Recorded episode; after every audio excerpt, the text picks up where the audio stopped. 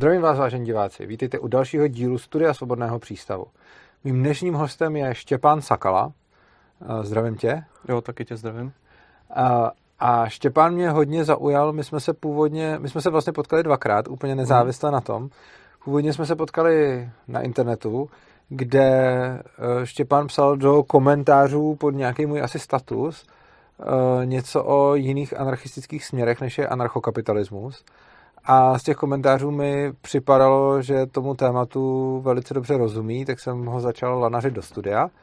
A po druhý jsme se setkali vlastně úplně náhodou, když mě pozval někdo z tvých spolužáků, eh, na, abych šel debatovat k vám do školy hmm. a ty jsi mi pak ozval, že vlastně je to škola, kam ty chodíš, což já jsem ani nevěděl a tam hmm. jsme se vlastně potom setkali osobně. Uh, takže tě tady vítám.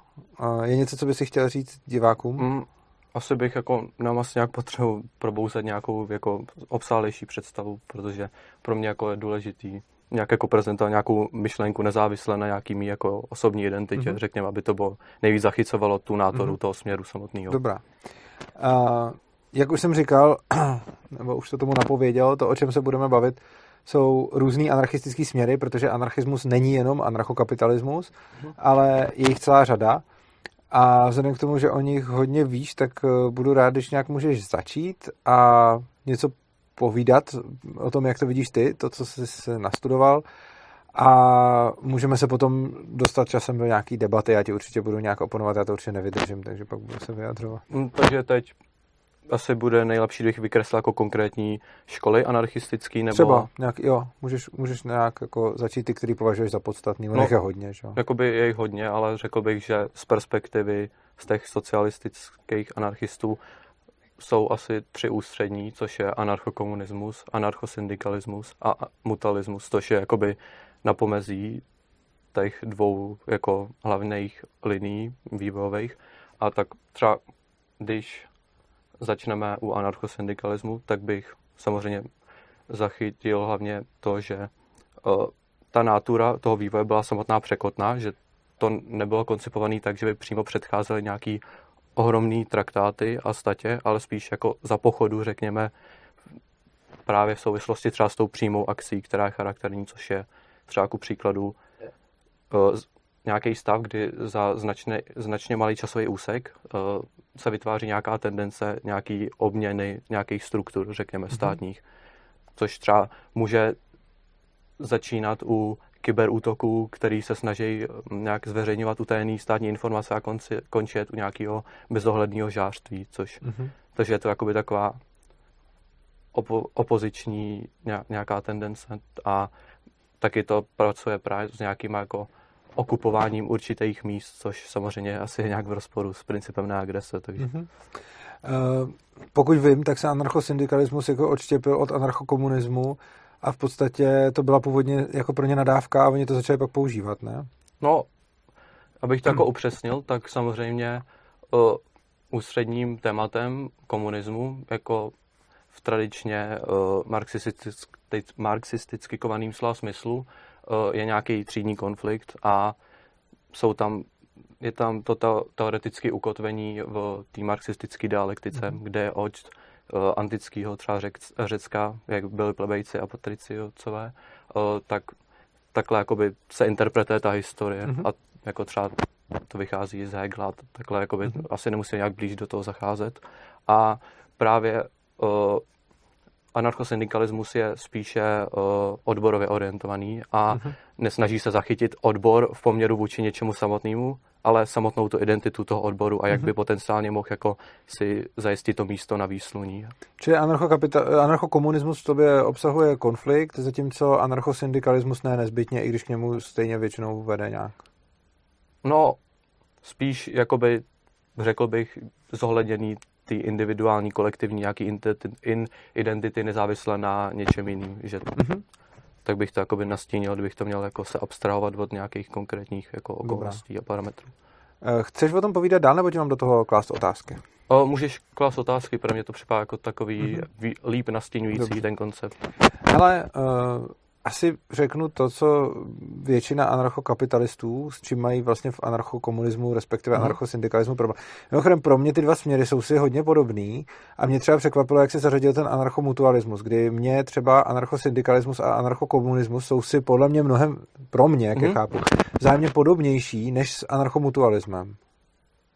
No, já jsem spíš jakoby jedna rovina je nějaká ta teoretická, mimo nějaký mm. lidský přičinění, a pak je jakoby natura těch samotných přívrženců. Jo, jsem, že mutualisti jo. spíš inklinují jakoby k těm socialistickým. To je pravda. Jo, jo, jsem, tak jsem to jako myslel, že jo. spíš jakoby povrhou jako mm. a s despektem nahlížejí na kapitalismu. Za to, jsem, za to jsem rád. Já se omlouvám, tady mám nějaký technický problém mm. s mhm. mikrofonem a já si to zkusím tady vyřešit. Uh, já jsem vlastně rád za to, že se můžeme bavit o těch uh, o těch jako praktických přívržencích, protože já se snažím s nimi nějakým způsobem uh-huh. vést dialog, ale abych řekl pravdu, mi to moc nejde.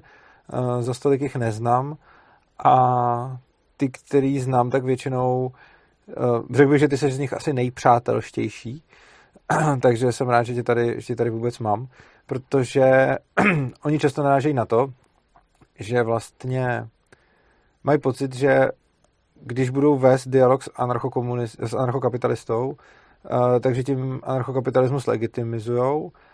A zároveň, i když si to některý z nich nemyslí osobně, tak si to myslí často jejich kolegové. A už jsem se setkal i s tím, že někdo jako říkal třeba, hele, já osobně bych i jo, ale vlastně, vlastně nechci, protože uh, by potom to vyvolalo nelibost. Jo, vím, že tam jsou taky nátury, nějaké jako ostrakizace vnitřní, že často když neexistuje konvenční nějaký mocenský poměr a nějaká ta hierarchie, tak se třeba vybuduje nějakým pasivním slova smyslu, mm-hmm. což je třeba natura u nějaký výchovy dětí, mm-hmm. že není ta představa toho přímého řádného jednání, ale vynucuje se to jakoby takovýma těma nekonvenčníma jo. metodama, že třeba bylo by místo toho, aby byl příkaz toho, že naštiv tady prarodiče, tak jako chodí nějak, řekněme, přímo kolem toho a vybudí mm-hmm. to jako pocit viny, jo. tak třeba tohle taky může být jako jeden jo. z aspektů, na který se málo apeluje. Jo, nějaký sociální tlak prostě. No, no, no, jako No a ta otázka, abych se k ní dostal, co většinou anarchokapitalisti řeknou, hele, tak eh, anarchokomunisti chtějí svobodu pro lidi, hmm. ale co když někteří lidi chtějí být v dobrovolné hierarchii, ale oni jsou proti tomu? No, já nevím, jak, jak bych to jako nějak nastínil.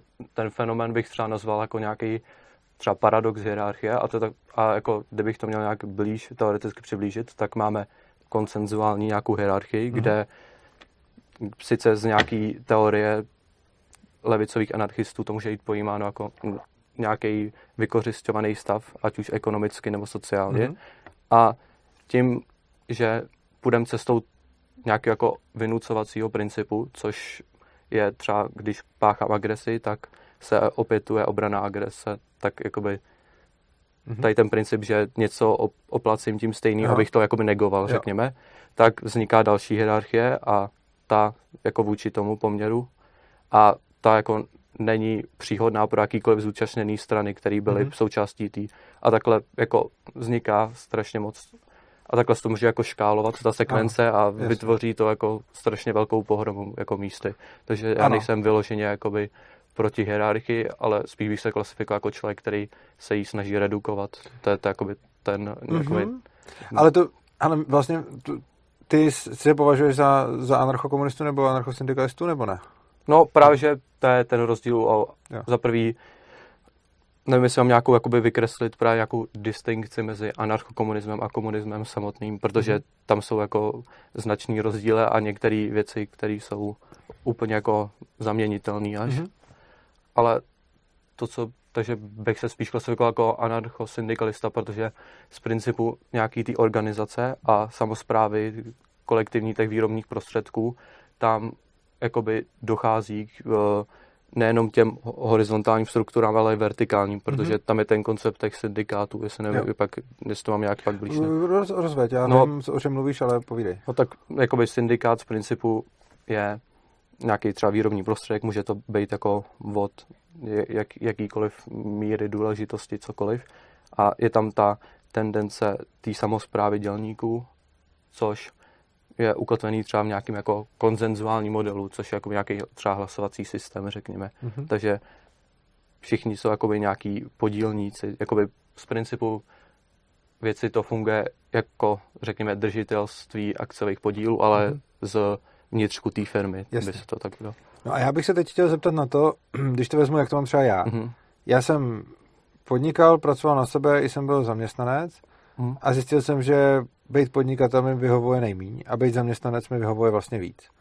A umím si představit spoustu situací, kdybych neměl zájem držet podíl v podniku, kdybych se chtěl nechat prostě zaměstnat, protože nechci nést to riziko, chci se věnovat té práci jako takový, vyhovuje mi, když eh, spoustu věcí, které nechci řešit, za mě bude řešit někdo jiný a když já si prostě z toho budu odnášet eh, svou odměnu a někdo jiný bude nést rizika a taky za to potom mít nějaký podíl zisku, případně pak ponese tu ztrátu. Eh, když bych řekl, že chci něco takového, tak jaký je k tomu postoj vlastně anarchokomunistů nebo anarchosyndikalistů? No, já bych za prvý jakoby třeba to později pak nějak víc jako stanovil nějaký můj osobní třeba mm-hmm. postoj principu na agrese, a, ale teď bych jako prvně řekl, že třeba předpokládám, že si dělal v IT průmyslu, jestli se nemýlím, nebo tak, tak tam jako z pozice zaměstnavatele je větší poptávka než nabídka těch kvalifikovaných ano, lidí. To Takže pravda. to tě jakoby zvelebuje, řekněme, strašně oproti jako jiným po, povoláním. No, jako, že, že, jako zaměstnanec no, že, no, no. Že, že, máš menší pracovní dobu a všechny tady ty věci. Takže to, to si myslím, že je jakoby z jeden z aspektů, který nezohledňuje jakoby tu pracovní třídu, i když asi jako tady tý pro původní klasifikace nikdo pod to nespadá, nebo jakoby, když je ten poměr obrácený, jako když uh, je strašně moc lidí a Jasně. nevyžaduje se spo, tolik jako těch pozic, tak je to jakoby značně zatěžující a pak taky samozřejmě ten stav toho, že ať už jsme výkonným ředitelem nebo jakýkoliv jako důležitý postavení, tak se jako redukujeme mimo to pole působnosti samotný. Takže řekněme, že někdo je vědcem a pak si jenom uh, vědcem a pak následně jako uh, nevykonává tu práci samotnou, tak to jako jsou asi ty moje dva, dva hlavní postřehy. No. Ne, mě, mě by zajímalo, co by s tím anarchosyndikalisti nebo anarchokomunisti, jako co já jsem totiž potkal, mně přijde totiž, že anarchokapitalisti jsou i vzájemně se sebou docela konzistentní. Ne, že by se shodli ve mhm. všem, hmm. ale jako to. U anarchokomunistů, s kterými jsem se bavil, mi říkají hodně různých věcí, čili na to mají hodně různých postojů. Ale spousta z nich řekne, že prostě vůbec ten vztah zaměstnavatel-zaměstnanec je nelegitimní a že i když s tím oba dva souhlasej, takže by to tak nemělo být. To si ty myslíš, nebo ne? To, to se právě chci zeptat. No. Jako z hlediska anarchosyndikalistů, kdybych řekl, hele, já chci tady mít svého šéfa, který bude prostě riskovat a já budu pro něj pracovat, tak je to z pohledu anarchosyndikalistů legitimní nebo není? No, prvně bych jako odpověděl na nějakou tu neocelenost, což jakoby je nějaká věc, která se s tím potýká. Nemyslím si, že je to přirozeně jako by se to mohlo pojímat jako nekoherence, nějaká logická, samozřejmě místy k tomu dojít může, ale to je spíš zdůvodněný tím, že uh, z principu ANCAPu existuje právě NAP mm-hmm. a pod tím je to zastřešeno, ale, ale často u čím víc jakoby jdeme doleva, řekněme, tak tam dochází jako určitým dodatkům a nadstavbám, které jsou značně dobrovolný a jsou tam jakoby také poučky, řekněme, takže který nejsou jakoby vynucovaný. Často, že třeba mutalismus, ku příkladu, existuje taková domněnka často, že násilím a represí vynucuje uh, právě kolektivní vlastnictví výrobních prostředků, mm-hmm. což byl jen jako doporučený model, řekněme. Mm-hmm. Takže to je tak jako... No dobře, a tak eh, ta odpověď na tu otázku, jestli to je nebo není legitimní? Jestli je to legitimní? O, upřímně, jak, teď je to jako těžký, protože samozřejmě teď existuje jako nějaký světonázorový myšlenkový procedury, který obnáší anarchokapitalismus, což je třeba ten NAP, jako, protože to je vlastně ten jeden ústřední axiom a pak se třeba dedukcí něco z toho odvíjí. A tak jsem chtěl spíš říct, jako, když to, kdybych to měl říct takhle obratem, tak řeknu, že to není legitimní, protože uh, dochází k té dichotomii mezi osobním a soukromým vlastnictvím. A pak po případě bych třeba ještě, jako, nevím, jestli mám teď říct. Uh... Já bych spíš se u toho chvilku zdržel a potom bych se dostal někam dál. Mm-hmm. To je právě ten rozpor, který tam vidím a který si myslím, že o něm mluví i většina anarchokapitalistů. Uh, jak to, že když jste pro svobodu, mm-hmm. jako anarchosyndikalisti, tak jak může být nelegitimní, když si dva lidi svobodně zvolí, že jeden bude pro druhého pracovat? Jakože když já teď se neřeším, jak jsi správně řekl, já jsem pracoval v IT hmm. a na tom trhu je prostě jiná situace, než když bych byl dělník. Já s tím naprosto souhlasím, ale ptám se teda, když se podíváme například IT, tak prostě já fakt jsem měl IT firmu a taky jsem pracoval v IT firmě. A já bych prostě jednoznačně chtěl pracovat v IT firmě a když už bych dělal v IT, tak tam chci být programátor, který nedrží žádný podíl, neřeší nic jiného a prostě jenom sedne a programuje a proč tohle je vlastně nelegitimní a jestli ti to nepřijde, že je to trošku v rozporu s tím, že na jednu stranu říkáte, chceme svobodu mm-hmm. a na druhou stranu vidíte dva lidi, kdy jeden říká, já ho chci zaměstnat, druhý říká, já se chci nechat zaměstnat a vy řeknete, tohle není legitimní. O, tak samozřejmě, abych to nějak nakreslil, tak jako vykreslil, tak řekněme, že jako ústředním nějakým sjednocujícím činitelem napříč všema anarchistickýma směrama, kromě toho, že v tom dvojbarví je vždycky černá, tak, tak samozřejmě je nějaká představa o sebevlastnictví, nebo jako mm-hmm. samozřejmě třeba to není tak jako zastřešený nějakýma jako slovníma říčkama, to, jako, protože to může působit místy zvláštně, ale to, co jsem chtěl říct, tak za prvý i když jsem pročítal jednotlivý anarchokapitalistický texty, tak uh, jsem nebyl schopný uchopit na základě uh, jakých myšlenkových pochodů se dochází tomu, že soukromý vlastnictví je právě odvozeninou uh, samotného uh, sebevlastnictví. A pak bych rád ještě jako nastínil, že když existuje něco třeba nad rámec toho sebevlastnictví, což je nějaký koncept, který vzniká lidskou interakcí, což je třeba jako zní to blbě, ale vlastnictví jako do nějak, je, je sociální konstrukt, nějak se to jako vytváří mezi společensky, mm-hmm.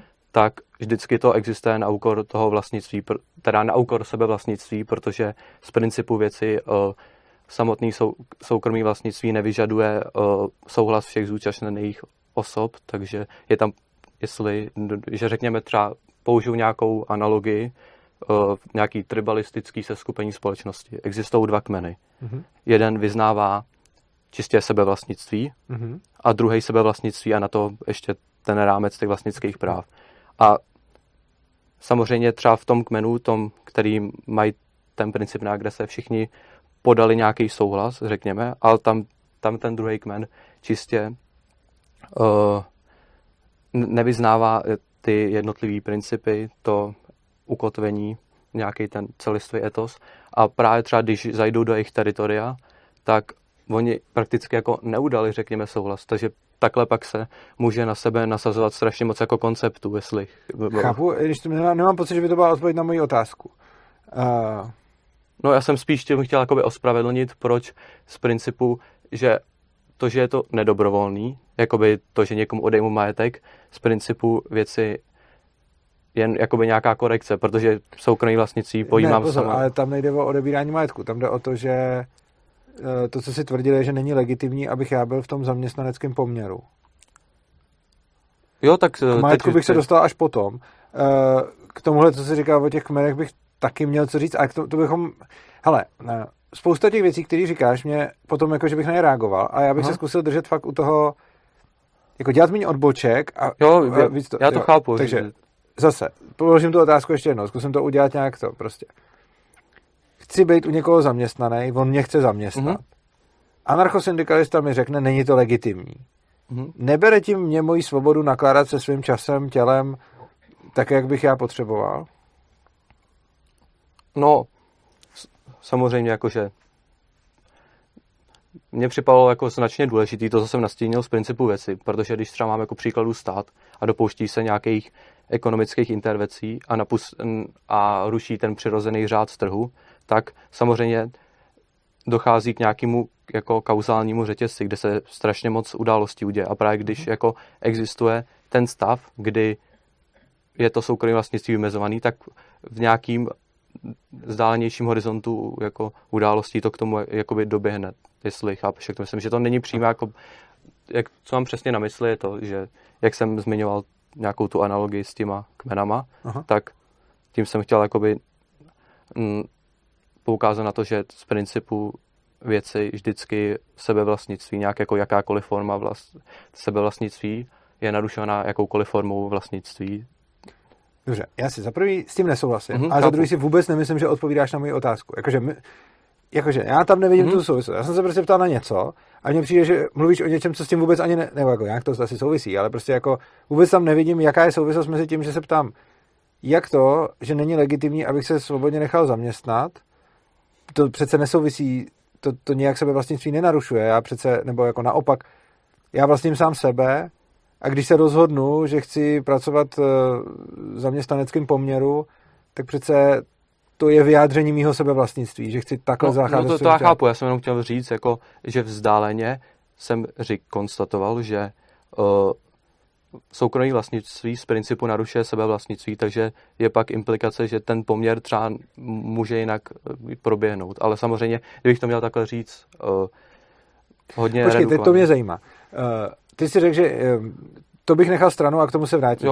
Podle mě je nenarušuje, sebevlastnictví podle mě nenarušuje jiný vlastnictví, ale OK, řekněme, že by narušoval. Jak tohle odpovídá pak na tomu otázku? Řek, řekněme, budeme chvilku vycházet z toho, že sebevlastnictví a jiný vlastnictví je v rozporu. Mm-hmm. Možná to bude potřeba rozebrat ještě předtím, já s tím teda nesouhlasím, ale budíš. Mm-hmm, chápu, no. Uh, kdyby to tak bylo, uh, co to znamená pro ten můj zaměstnanecký poměr?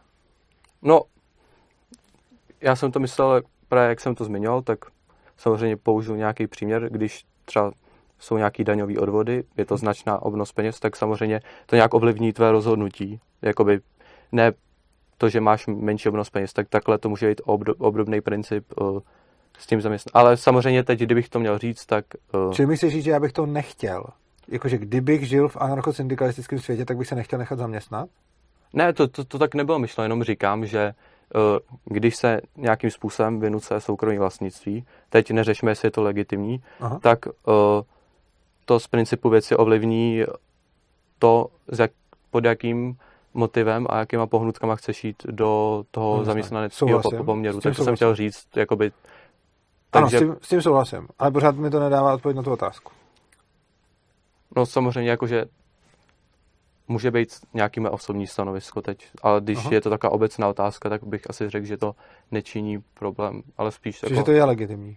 No, jakože z principu za prvý ta otázka je tak jako výslechově podávaná, to nemyslím nějak špatně, ale působí to tak na mě, jako kdyby jsem byl něčemu podrobovaný, tak je tak jako zvláštně, okay. že se těžce vykreslou jako nějaký ty Dobře, já se na to, nechci na to působit výslechově, já se fakt tam proto, že mě to hodně zajímá a uh-huh. že mhm. je to otázka, kterou často kladu, takhle, mezi anarchokapitalistama, uh-huh. já sám jsem většinou ten, kdo anarchosyndikalisty spíš hájí, uh-huh. kdy většina anarchokapitalistů řekne, to je píčovina, a řeknou, mm-hmm. je to mhm. absolutně nekonzistentní a vůbec nechápu, jak tomu někdo může věřit.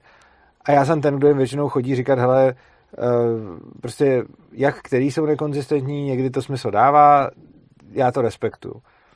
Otázka, kterou kladou často mm-hmm. a mhm. kterou mám vlastně já taky je tohleto. Když vlastně říkají, že hierarchie není legitimní, jak je, jak je to slučitelný se svobodou, když se někdo rozhodne svoji svobodu využít k hierarchii.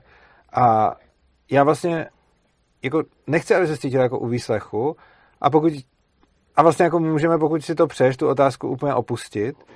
Jenom mi to přijde trochu škoda, protože je to podle mě taková ta jedna z nejzásadnějších, kterou bych z pozice anarchokapitalisty položil. Ale pokud je to nepříjemný, ne, tak mně to můžeme... není nepříjemný, jenom za prvý, promiň, že jsem ti teď no. skočil do řeči, ale za prvý je to jedna z těch typu otázek, že za každou odpovědí zestoupí dalších pět otázek, takže taky, a za prvý je to jakoby strašně stručný, protože máme tisíce různých jako poměrů, eh, nevím, nějaký jako bližší interní realit toho samotného subjektu, nebo řekněme, takže to taky jako... Tak je to, že chodím někam do práce, dostávám se to zaplaceno a dostávám se to zaplaceno fix a ten, kdo mě zaměstnává, si eh, bere ten rozdíl, za kolik moji práci prodá a mě je to jakoby jedno.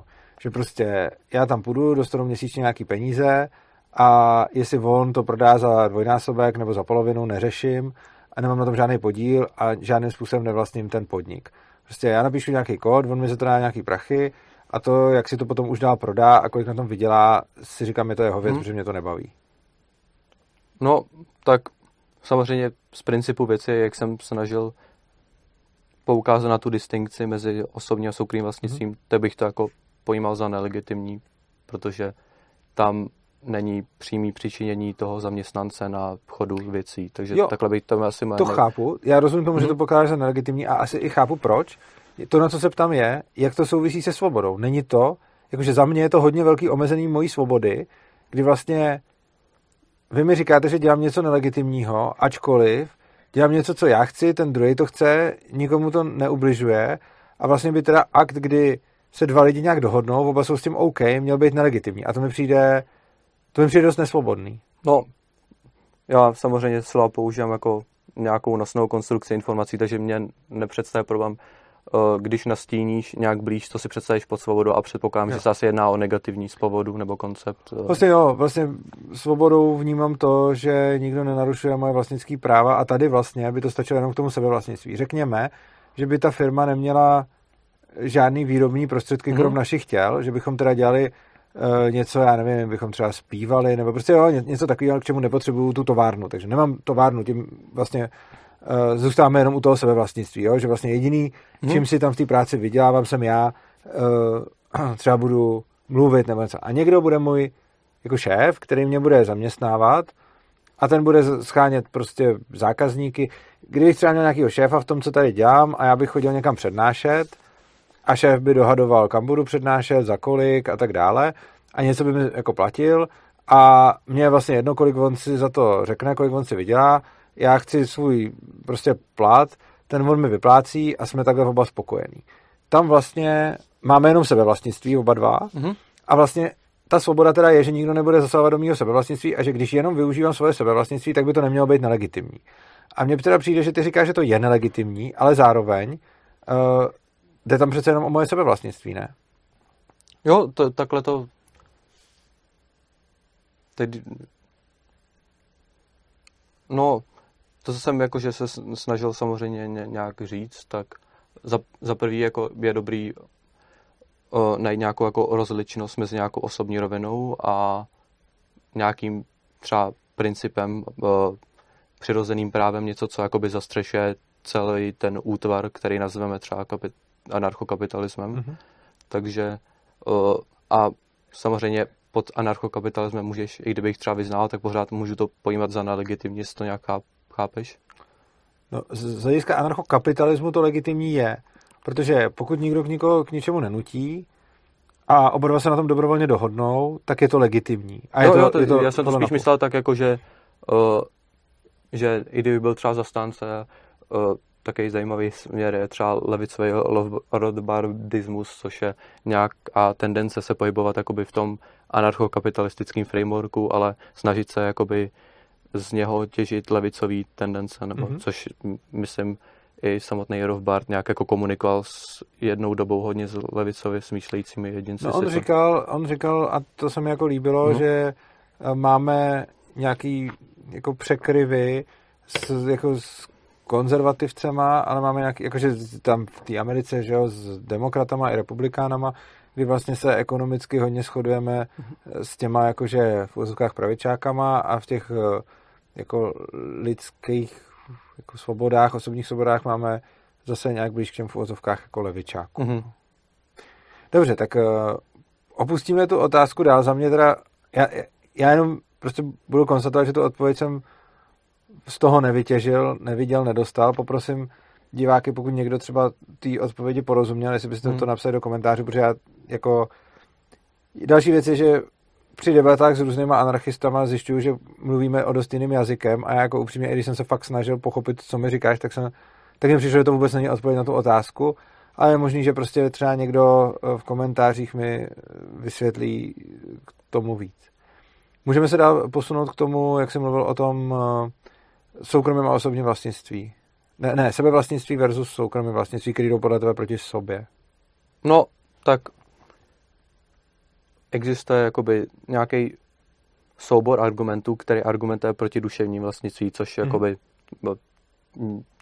nímž jako disponují v repertoáru často uh, jako libertariáni, mm-hmm. ne, nejsou to výlučně podle mě anarchokapitalisté, takže no a jeden z nich je ta, ten argument s tím, že samotný rušení vlastnictví existuje na úkor soukromého vlastnictví. Protože tím, že si vymezím nějakou jako abstraktní konstrukci, mm-hmm. která bude zachycovat to, že mi náleží třeba tamhle ten citát, co máš na, na tričku, tak tím omezuju soukromý vlastnictví. Těch prostředků, jasně. No, no. A tady ta tendence, řekněme, že když něco takhle jako vzniká právě tou interakcí na nějaký komunikační ploše, něco se mm-hmm. nějak jako vymezuje strukturálně, mm-hmm tak jako panuje všeobecně. To, takže když mám samotný to sebevlastnictví, ano.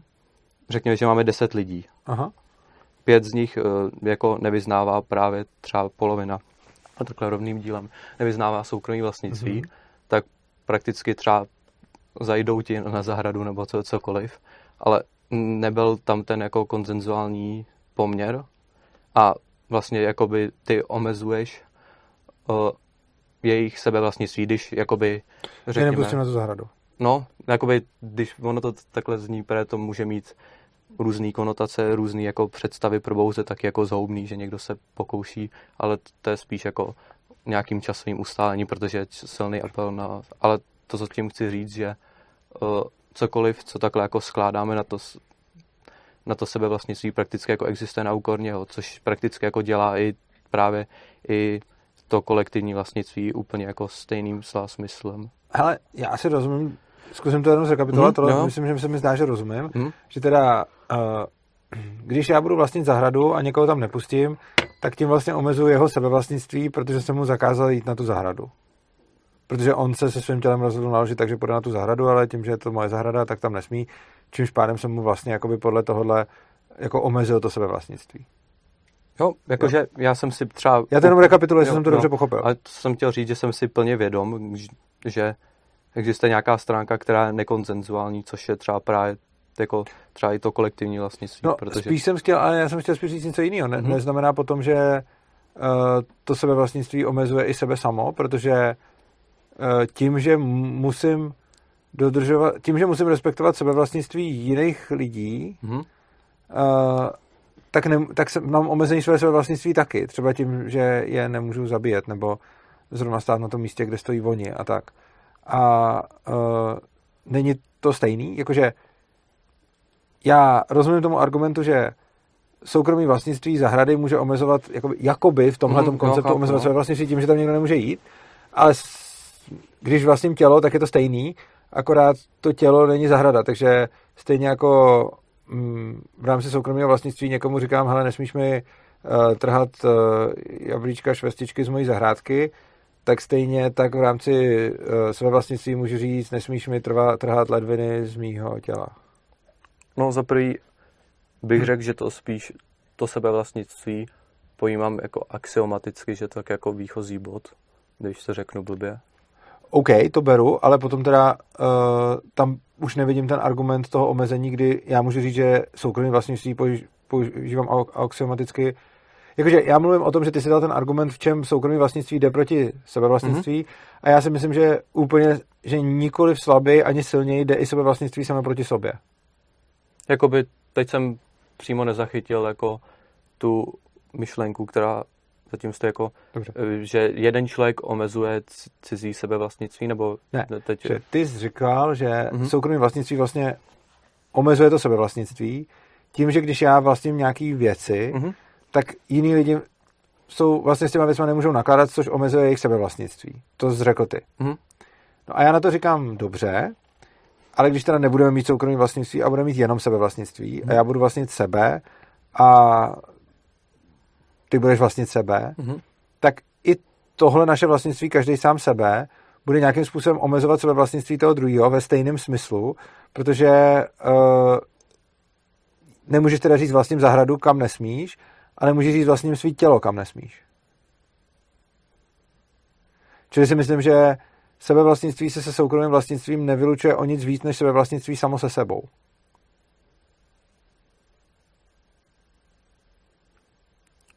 Já teď jakože nejsem schopený uchopit ten to v tak jako konceptuální rovině, že bych si schopný byl představit, že sebevlastnictví se kontradiktuje se sebou samotným, protože...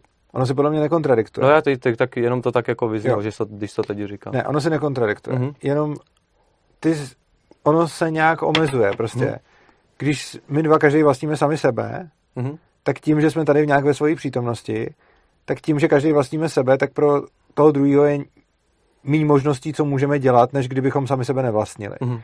Takže kdybych já vlastnil sebe a ty si nevlastnil sebe, tak bych mohl používat tvoje tělo, třeba orgány a podobně, protože by ses nevlastnil a bylo by to legitimní. Tím, že ty se vlastníš, tak já mám nějakou hranici, kterou nemůžu překročit legitimně. Mm-hmm. To dává smysl. Jo, to chápu. No a s tím soukromým vlastnictví a tou zahradou je to podle mě úplně stejný, že když tady budeme sedět a tak to, že já se vlastním, tobě bude bránit mi vybírat orgány z těla, ale když já budu vlastnit ještě ty židle, tak ti to ještě navíc bude bránit ničit ty židle. Ale je to stejný princip, ne? No, to, to chápu. Jakože já si tady to nějak jsem se snažil jako nad tím víc rozjímat, jako vizualizovat si jednotlivý třeba scénáře. Jo. A jako jsem si to, teď, když jsem to uchopil, tak jsem si to jako plně vědomý, ale uh-huh. zas na druhou stranu si uvědomu, že když uh, vzniká nějaký jako normativní postoj, což jako nějaký etický předpoklady jsou, tak vždycky se vychází jako z nějakého ústředního stavebního kamenu a ten jakoby, řekněme, neexistuje nějak v poměru vůči realitě, protože prakticky je to nějaký tvé osobní stanovisko, takže... S tím vlastně souhlasím, mm. jenom mi potom přijde, že někdo jiný si to, ten základní kámen může načrtnout trošku jinak. No. A to tak, že řekne, že k tomu sebevlastnictví patří i to soukromí vlastnictví. Mm-hmm. A myslím si, že tenhle ten pohled je úplně stejně legitimní jako ten, kdy řekne, že ne. Což ostatně platí i pro to duševní vlastnictví, kde ten argument nestojí, jak si ho uváděl, jenom takhle sám o sobě, ale ještě je zkombinovaný s tím, že ty to jakoby nemůžeš vědět. U toho uh, soukromého to víš líp. A je pravda, že asi u toho, um, hmm. u toho uh, sebevlastnictví ještě líp. Ale myslím si, že um, takhle axiomaticky, jak bereš své vlastnictví, a já s tím souhlasím, já ho taky beru axiomaticky, třeba hmm. Hope ho odvozuje a nejenom on, je to Argumentation Ethics, tady bylo nějaký video na, na tohleto mm-hmm. téma, a je to vlastně, že ty lidi odvozují, že tím, že spolu mluvíme, vlastně musíme respektovat svoje sebevlastnictví. Mm-hmm. Já s tím třeba nesouhlasím, protože si nemyslím, že by tohle to platilo, ale uh, beru to jako axiom sebevlastnictví. Hmm. Ale úplně stejně axiomaticky beru i to soukromé vlastnictví jako nastavbu na, nad tím sebevlastnictvím. Jo, to chápu. Taky jsem se jakože povšiml to, že problém, když třeba jakože, když uh, nějak argumentu s nějakýma libertariánama, tak oni nemají pochopení, protože uh, nastolím nějaký nový axiomy a to, že se nesnažím pokořit na vlastním trávníčku, nebo jak to říct, jakože nevniknu do těch jejich no. myšlenkových struktur, tam se nějak jako porozlínu, začnu koordinovat myšlenkový pochody a nějak je tam jako třeba najdu nějakou nekonzistenci nebo něco takhle, to jakože to tak jako očekávají, že budu rovnou vycházet z těch jejich narratů, což mě připadá taky jako zajímavý úkaz. Nevím, jestli to nějak jako taky pozoroval. Jakože dělá to samozřejmě značné množství lidí, to není jako... Já nemám vůbec problém s tím mít jako rozdílný, mm-hmm. rozdílný axiomy jako v tom přístupu, ale potom mi přijde, že z těch tvých axiomů budou platit jako... No, potom záleží, co z, toho, co z toho budeme dál odvozovat. Ty jsi sám vlastně správně řekl, že úplně stejně jako to sebevlastnictví narušuje to soukromí, mm-hmm. tak ale úplně stejně tak bude narušovat to kolektivní. Hmm, jo, tak já, já jsem si právě to vědom, protože jakože cokoliv, co budeme dát nad rámec, to, že budeme třeba vymezat, že někdo bude nosit ponožky takového typu a nějak jako snažit z tady toho vycházet a ploutit dál ještě jako množství nějakých jako třeba deontologických pravidel, že, že by to bylo takhle jako mm-hmm. stanovený, tak vždycky to bude jako na úkor něčeho, řekněme. Takže, Dobře. A teď, uh, Zase se vrátíme, nebudu ti klást už tam tu otázku, mm-hmm. kterou jsem kladl tolikrát, ale vrátil bych se jako k tomu tématu. Mm-hmm. Uh, jak by jako anarchokomunisti a anarchosyndikalisti vnímají oni jako násilí jako legitimní prostředek k, k napravování nelegitimity nebo ne? No, násilí jako samozřejmě asi to klasifikujeme jako fyzický násilí. na fyzický násilí. Jako, tak je, samozřejmě, když vycházíme samozřejmě z toho předpokladu a nějaký premisy, že pojímáme to kolektivní vlastnictví, tak obraný násilí potenciál, nebo jakože kategoricky je klasifikovaný jako obraný násilí a ochranování tady toho Kolektivní. nastavení věcí. Jako, takže jo, chápu. To... Uh, dobře, takže to máme, to jsme vyřešili teda hmm. tu věc s těma výrobníma prostředkama, hmm. kdy teda, když je někdo začne vlastně, jo a ještě kolektivně teda můžou vlastně ti, kdo s nima pracují.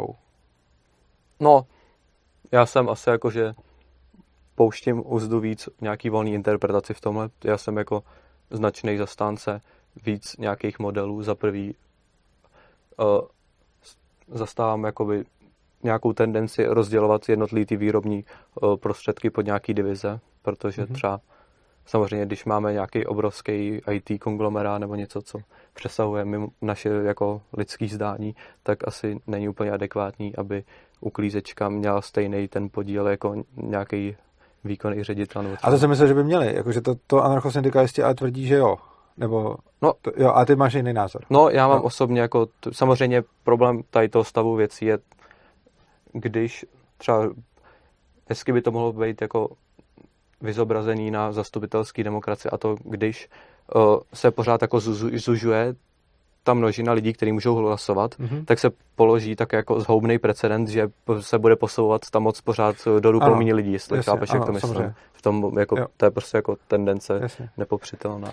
No dobře, a teď teda mm-hmm. máme, nějaký, máme nějaký kolektivní vlastnictví a teď ale uh, vlastně mějme nějakou prostě menší třeba teď firmu a tam by to teda měli vlastně všichni, kdo tam pracují. No, nějaký to jako podílnictví, řekněme, nebo Aha. nějaká rovina, kde se můžeš participovat na chodu a trajektorii té filmy. A tak teď, to a teď, je, jo, mluv, promiň. Jo, musí oni, jak je to, když tam já budu chtít začít pracovat a jsem jako zvenku. Řekněme, že máš prostě firmu, tam máš 10 lidí, je to teda družstvo, pro mě já jsem řekl firmu a myslel jsem, máš družstvo 10 lidí, něco vyrábíte.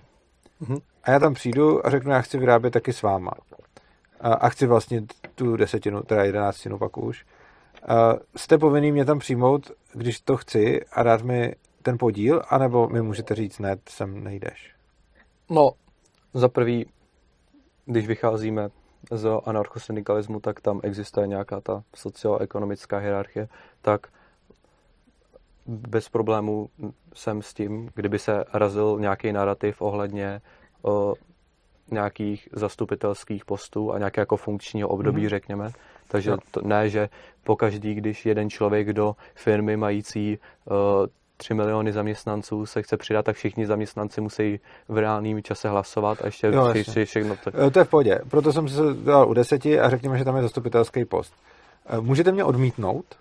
Jo, tak to s tím jako úplně souhlasím, protože asi to není všestranně prospěšná nějaká symbioza, protože okay. asi nejsem zastánce toho, aby někomu někdo škodil. Protože dobře. to... A teď jako, dobře, tak odmítnout mě můžete. Kolik je minimum lidí, kteří budou mít kolektivní vlastnictví?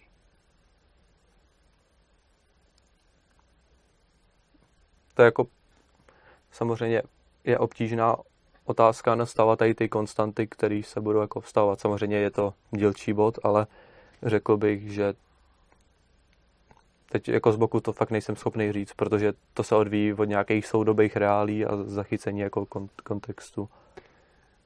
No jasně, já spíš narážím na to, že pokud můžu kolektivně něco vlastnit mm. a nemám tam dolní limit lidí, kteří to můžou vlastnit, tak to můžu taky vlastnit sám, ne? A no protože, tak my se bavíme odmítat... o jakoby osobním a no, kolektivním vlastnictví, takže... No to by mě právě docela zajímalo, jako u toho kolektivního, to mě teď napadlo. Jakože když mám kolektivní vlastnictví hmm. nějaký prostě firmy třeba, tak když je vás tam deset, tak je to družstvo deseti lidí hmm. a můžete mě odmítnout, když tam přijdu. Hmm. Dobře, co když jsi tam sám, tak eh, to jako vlastníš kolektivně, nebo ne, nebo... No, za prvý uh, častá misinterpretace, i misinterpretace, s kterou jsem se jako stýkal, je to, že uh, tady ten předěl mezi tady těma dvoma kategoriemi často lidi jakoby po pojíme jako esencionalisticky, což myslím v tom slova smyslu, že konkrétní tu věc, kterou vlastníme, jako z nátury musí po to spadat, že nemůže to jakoby fluktovat napříč těma obouma kategoriemi, když to řeknu, že řekněme, jo. že můžu použít jachtu ano. pro pořádání luxusních párty, ale pak si s ní můžu třeba zajet sám jakože když se pořádají ty párty, tak tam uh, všichni zaměstnanci jako můžou nějak rozhodovat, ale Aha. pak když se sám chci projet na širý moři, tak uh, je to jako mý iniciativy.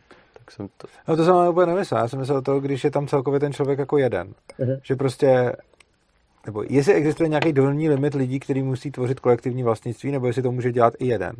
Jestli v kolektivním vlastnictví můžu být jediný vlastník a mít sám svoje družstvo, ve kterém není nikdo než já. Ne, tak třeba samozřejmě o, Sovětský svaz není něco, co by mělo být podkladem v konání, ale teď chci říct, že o, třeba ku příkladu, když o, bylo menší združení lidí, třeba konkrétně nějaká taxikářská firma, tak v pozdních stádích Sovětského svazu mohly fungovat autonomně a mimo nějaké jako třeba ty tabulkové výměry nebo co existuje. Tak... Ne, pojďme. Mm-hmm. Uh, odpověď na otázku. Můžu to Jo, to, to, tak sám. ta otázka je ano, tak já jsem jo. se spíš chtěl jakoby to nějak začlenit. A jako já jsem právě neslyšel tu odpověď, takže ano, ano dobře. Uh, no a nemůžu potom teda ale můžu sám kolektivně cokoliv vlastnit, hmm. takže můžu klidně být sám vlastníkem té luxusní jachty. No, jako je to pravdou, no, tak, ale jakože nevím, jaký úplně budeš zpravovat sám o sobě. To je vlastně pravda, protože já kdybych že... měl luxusní jachtu, taky, taky nemůžu zpravovat a v momentě, kdy bych chtěl někoho, kdo ji tak musí Jakože vlastně je to nějaký jako loophole, ale sám se řeší tím, že je to fyzicky nemožný, nebo víš, jo. když to tak Rozumím. nazvu. Nicméně mohl bych mít teda teoreticky sám v kolektivním vlastnictví cokoliv. Tak to, to vlastně jako, že do takových vod zabředlejch jsem nějak moc jako Ne, je to, je to teď napadlo, já jsem toto... No jako, je to, je to takový vtipný poznatek, mm-hmm. jako jsem rád za něj. Dobře. A, a teď teda pojďme na to osobní versus kolektivní. Mm-hmm. A, tohle je něco, co třeba jako Vůbec by mě zajímala definice, protože já vždycky to slyším vysvětlovat na příkladech a spousta anarchistů mi jasně řekne, že továrna je kolektivní a kartáček na zuby je osobní. Takže se mám jakoby abstrahovat do nějakých po... kompozičních prvků. Ano, já bych potřeboval vědět, jak teda dělíš uh, osobní vlastnictví od uh, toho kolektivního. Takže za prvý jsem zmínil jako slovo esencialismus, což je jako nějaká představa, že něčemu jako předkládáme nějaký fundamentální význam, což je třeba pracovní teorie hodnoty, by se dalo říct, mm-hmm. jakože nějakýmu statku něco přikládáme, jako Aha. ještě předtím, než existuje na základě nějakých parametrů. No a takže tím chci říct, že cokoliv, co je nějak zastřešený pod výrobní prostředek, tak se automaticky, automaticky nabývá stavu toho uh, jakoby kolektivního vlastnictví, nebo že ne, není už osobním vlastnictvím. Čili cokoliv je výrobní prostředek, tak začíná být kolektivní. No, jako by samozřejmě všechno, co jakoby v poměru, řekněme, k nějakým výrobním prostředku. No dobře, ale tak to je zejména, jsou to teda všechny naše těla. No. Že to jsou všechno výrobní prostředky. Jako, samozřejmě, tak pracovní sílu jsem jako samozřejmě do toho nezamýšlel. To je jako, Dobře, takže jsem krom... to nastínil. Okay, to, okay. Takže, to, takže jsem... v kolektivním vlastnictví je všechno, co je výrobní prostředek s výjimkou těla. No, prostě jako výrobní nějaký všechny faktory, no. A výjimkou těla, no. Tak... Jo, dobře. Takže když je to něco, co slouží na půl, tak je to kolektivní. Takže když budu mít počítač, který je můj osobní, to je třeba tady příklad zrovna. Mám počítač, který je můj osobní počítač, ale zároveň uh, na něm dělám tady všechnu přístavní práci. Takže uh, ten je kolektivní vlastnictví. No, to, co jsem chtěl říct, eh, to, to je dobrý poznatek, který jsem zapomněl vyjasnit, když o, přicházíme s nějakým osobním vlastnictvím, který existuje jako čistě v souvislosti s náma, tak jako není nějak jinak odejímaný, protože sam o sobě jako existuje mimo tu kolektivní představu o té firmě jako to, toho kolektivního vlastnictví. Takže když přijdu třeba, řekněme, ze skleničkou a nějak s, s ní budu popíjet ve firmě, tak pořád by to náleží mně. To jo, ale co když ta sklenička začne být výrobním prostředkem? Co když m, mm, přijdeš e, do firmy, teď tam kreslíte obraz a ty si v té skleničce e, začneš umývat štětce, tak začne tím být najednou kolektivním vlastnictvím té firmy? No, to, co tím chci říct, že uh, je náležitý jakoby v souvislosti samozřejmě s nějakým paradigmatem, aby o tom ostatní jako rozhodovali, ale samozřejmě zároveň jakože teď, teď jsem docela chytl, protože jsem nějak jako na tady tím konkrétně moc nepřemýšlel, kdy dochází stav, samozřejmě se vycházelo z nějaký koncepce, kdy uh, určitý ty výrobní faktory existují pod tou entitou jako těch výrobních prostředků a moc, moc to takhle jako zrovna necykluje, že by si vzal něco z domova a pak to jako použil v práci. No, ono se to docela často děje, tam jako jde o to, že tyhle ty teorie mhm, anarchosyndikalismu mm-hmm, a anarchokomunismu vznikaly někdy na přelomu 19. a mm. 20. století, nebo v 19. dobře, kdy byly dost jako striktně oddělované výrobní prostředky od nějakého soukromého vlastnictví, mm-hmm. protože tam makali lidi v továrnách ústrojů, který těžko byli osobní vlastnictví a doma měli prostě hrneček, což těžko bylo kolektivní vlastnictví. Že? Mm-hmm. A dneska mají lidi počítače, auta a spoustu dalších věcí, mm-hmm.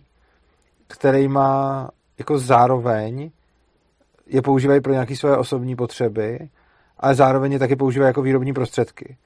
A teď jako je otázka, jestli ta věc jako mění tu formu toho, jakože ty si říkal právě, že to je jako celkem, jako je pravda, že asi málo kdo vezme hrníček z domova do práce a rozmíchá si v něm barvy, ale velice často se stane, že prostě... Já to chápu jako ten jo, koncept, aha. já se nesnažím jako jo. upínat na konkrétní mm-hmm, hrníček jo. a pak na základě toho jako vyvracet něco, protože jo. vím, že to není podstata mm-hmm, toho argumentu samotného. Čili, dobře, a tak uh, ty věci můžu, nebo to nemáš promyšlené, jestli můžou mezi soukromým a osobním vlastnictvím se nějak jako, teda mezi osobním a kolektivním nějak jako pře, přesunovat z jednoho do druhého, nebo když už jsou v jednom, tak pak nemůžou být v druhém, nebo jak to vlastně je?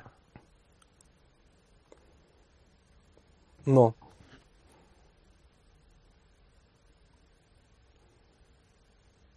Samozřejmě, jak bych to teď pojmul, já jsem upřímně jako na tajtě moc konkrétně jak nepřemýšlel. No, dobře, tak... pro, proto... Jako mě totiž obecně anarchokomunismus i mm. anarchosyndikalismus, jakkoliv mi to přijde zajímavý, tak mně to přijde hodně pocitový, ale potom, když se to člověk snaží nějak jako mm. definovat nebo popsat, tak mi přijde, že tam vzniká spousta rozporů nebo nevyjasněných otázek, nad kterýma, a to mě trošičku mrzí, se vlastně nikdo nezamyslel a bohužel ani ti anarchokomunisti nebo anarchosyndikalisti, od kterých bych to očekával. Že tam je jako spousta věcí, které jako potom vlastně není jasný, jak by v praxi probíhaly a to není jenom tohle, to, to, jakože vlastně to je i jako uspořádání těch vztahů mezi lidma, kdykoliv začne jako dobrovolně vznikat nějaká hierarchie, tak jako co s tím. A vlastně, jak si říkal, že je v pohodě, že je legitimní násilně bránit um, kolektivní vlastnictví, mm-hmm. tak ale vlastně si řekl, že tak, ty jsi řekl, že je legitimní násilně bránit kolektivnímu vlastnictví, ale zároveň si řekl, že mm, osobní, teda sebevlastnictví do kolektivního vlastnictví nepatří, mm-hmm. což znamená, že tam by měla být nějaká výjimka, ale když tvořím dobrovolnou hierarchii, tak tam přece jde o to sebevlastnictví a ne o ty výrobní prostředky, což znamená, že tam najednou vzniká kategorie něčeho, co je taky neuchopitelný a přijde mi, že na rozdíl, no vlastně přijde mi to, že to všechno hodně esenciální. Jakože jednak, uh, jestliže teda anarchosyndikalisti tak moc bazírují na osobním a kolektivním vlastnictví, tak by měli být podle mě schopni mezi těma dvěma vlastnictví rozlišovat a odpovědět mi na ty úplně základní otázky, jako kdy, co je, v jakém vlastnictví a jak se to přelejvá. Ale potom možná ještě teda víc, jestliže vychází z sebevlastnictví, tak potom, jak to, že jsou nelegitimní některé projevy sebevlastnictví, které se můžou prostě manifestovat jenom tím, že se rozhodnou vstoupit do dobrovolné hierarchie. A pokud, a ještě navíc, pokud mm-hmm. se teda vstup, rozhodnu vstoupit do dobrovolné hierarchie, tak může mi v tom někdo legitimně násilím bránit? No, to jsem, myslím, nějak vyjasnil tím principem, že uh, se vytváří nějaký, nějaká představa nebo konkrétní jo. stělesnění ty hierarchie jako... Neměl, jo.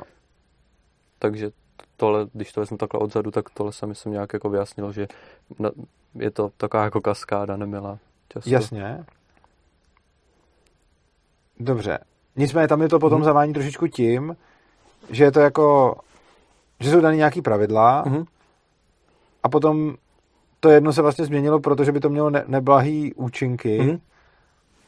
ale není potom teda otázka, jestli je to vůbec dobrý pravidlo, když je potřeba uh, z něj tvořit jako takhle ty výjimky.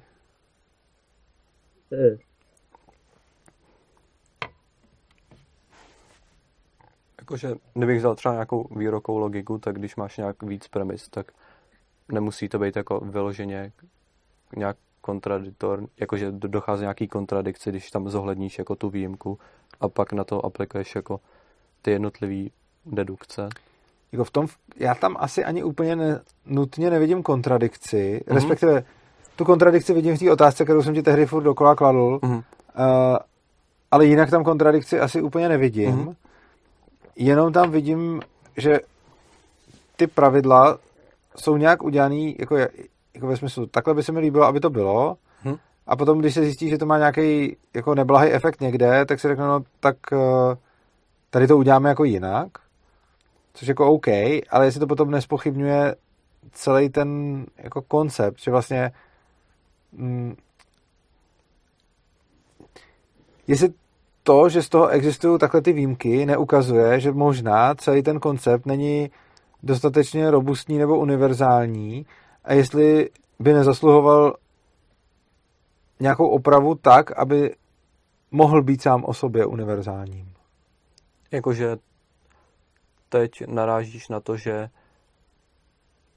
je tam jako víc nějakých jako postulátů, nebo jako v tom slova smyslu. Vlastně jo, vlastně, že je tam šíleně moc věcí, které jsou nějak arbitrárně daný a který prostě mm, jakože vlastně je teda nelegitimní dělat hierarchii, ale není legitimní proti tomu zakročit násilím. Mhm. Což vlastně znamená, že kdokoliv tu hierarchii stejně může dělat a, a nikdo s tím ne, nic nesvede. Nicméně násilím je v pohodě bránit kolektivní vlastnictví, ale zároveň můžu být jediným kolektivním vlastníkem něčeho, což si můžu teda násilím bránit, i když budu vlastnit prostě půl světa. A do toho pak ještě mám nějaký osobní vlastnictví a kolektivní vlastnictví, kdy není úplně vlastně jasný, jaká je mezi tím ta hranice. A když se na celý tenhle ten koncept podívám z tohohle směru, Mhm. tak mi, a teď jako tam fakt rozlišuju dvě roviny. Jedna je nějaká pocitová a druhá je nějaká logická.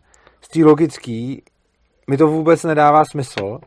Jakože mi přijde, že je to poskládaný něco, co jako nemá nějakou vnitřní, jak to říct, strukturu jednotnou, kdy když se prostě podíváš na princip neagrese, tak ten je nějak popsaný a teď z něj vyplývají všechny ty věci a není potřeba tam říct výjimku jako uh, dobře, tak tohle to platí, ale nebude to platit, pokud se to týká, jo, chápe, že pokud se to týká, já nevím, třeba zrovna výrobního prostředku nebo něco takového, ale že to máš vlastně jednotnou tu teorii, kdy tady ta, teorie mi přijde jednak nejednotná a jednak taky trochu nedomyšlená. Že vlastně jako chápu jako to volání po akci a Mhm. odpor proti něčemu, co tady je, ale trošičku, když se nad tím celým zamyslím, tak mi to konceptuálně připadá trochu jako odpor pro odpor a jako něco, co je sice dobrý na to poukazovat, co je špatně a proti něčemu rebelovat, ale nepřijde mi to tak dobrý ve smyslu, že by to něco konstruktivně nastolovalo, protože to podle mě nemá vůbec jako rozmyšlený, co se vlastně má a nemá dít.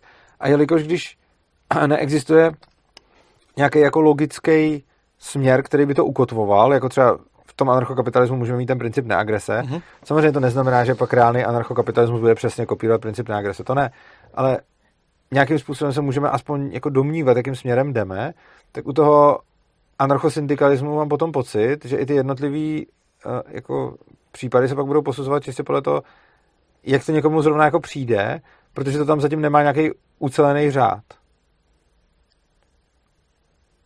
O, za prvý, uh, jakože nemám nějaký hlubší pochopení pro nějakou tu jako obsesi s právě s těma axiomaticky deduktivními systémy, jako v tom Mhm. mm-hmm. slova smyslu, že to musí být jediný ten epistemologický jako podklad k nějakému jako Mhm. mm-hmm. poznání, protože samozřejmě často jsem jako právě je výdaný jev, že mnoho anarchokapitalistů opovrhuje empirii, třeba jakože z principu třeba praxeologie, myslím, že Mises sám jako konstatoval, že i kdyby empirie stála proti tomu, tak i tak jakoby nadále ty jednotlivé dedukce byly validní.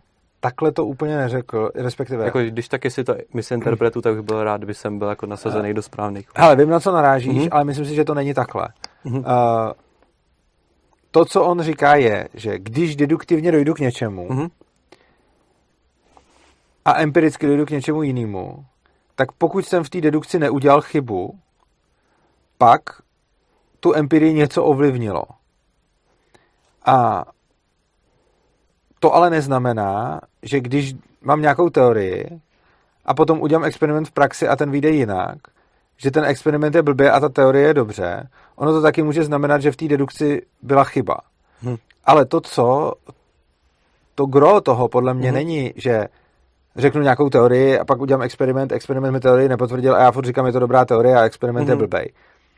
To, co říkám, je, že nemůžu zahodit tu teorii na základě toho experimentu, uh, protože nejde jenom o to se dívat na to, jestli uh, teo, jakože, když, ne, ne, teorie ne, to jsem řekl blbě, já to, to trochu tam fyziku. Mm-hmm. Mám dedukci, deduktivně odvodím něco. Pak mám empirii, která mi ukáže něco jiného. To, co lidi automaticky dělají, je, že řeknou, zahazuju dedukci, beru empirii, což v ekonomii je obzvláště nebezpečný, protože ekonomický empirický pokusy jsou zatížený tím, že nikdy se to nedělá v laboratorních podmínkách, což znamená, že tam je spousta vlivů. Mm-hmm. A to, na co se podle mě poukazuje, je, že za prvé, mám-li nějaký deduktivně odvozený závěr, který je v rozporu s empirií, potom nemůžu zahodit ten závěr, protože je velice pravděpodobný, že ta empirie nebyla provedená čistě a nemůžu ani zahodit ten závěr, dokud nezjistím, kde v něm byla chyba. A jestliže v něm není logická chyba, což může být, pak ten závěr platí.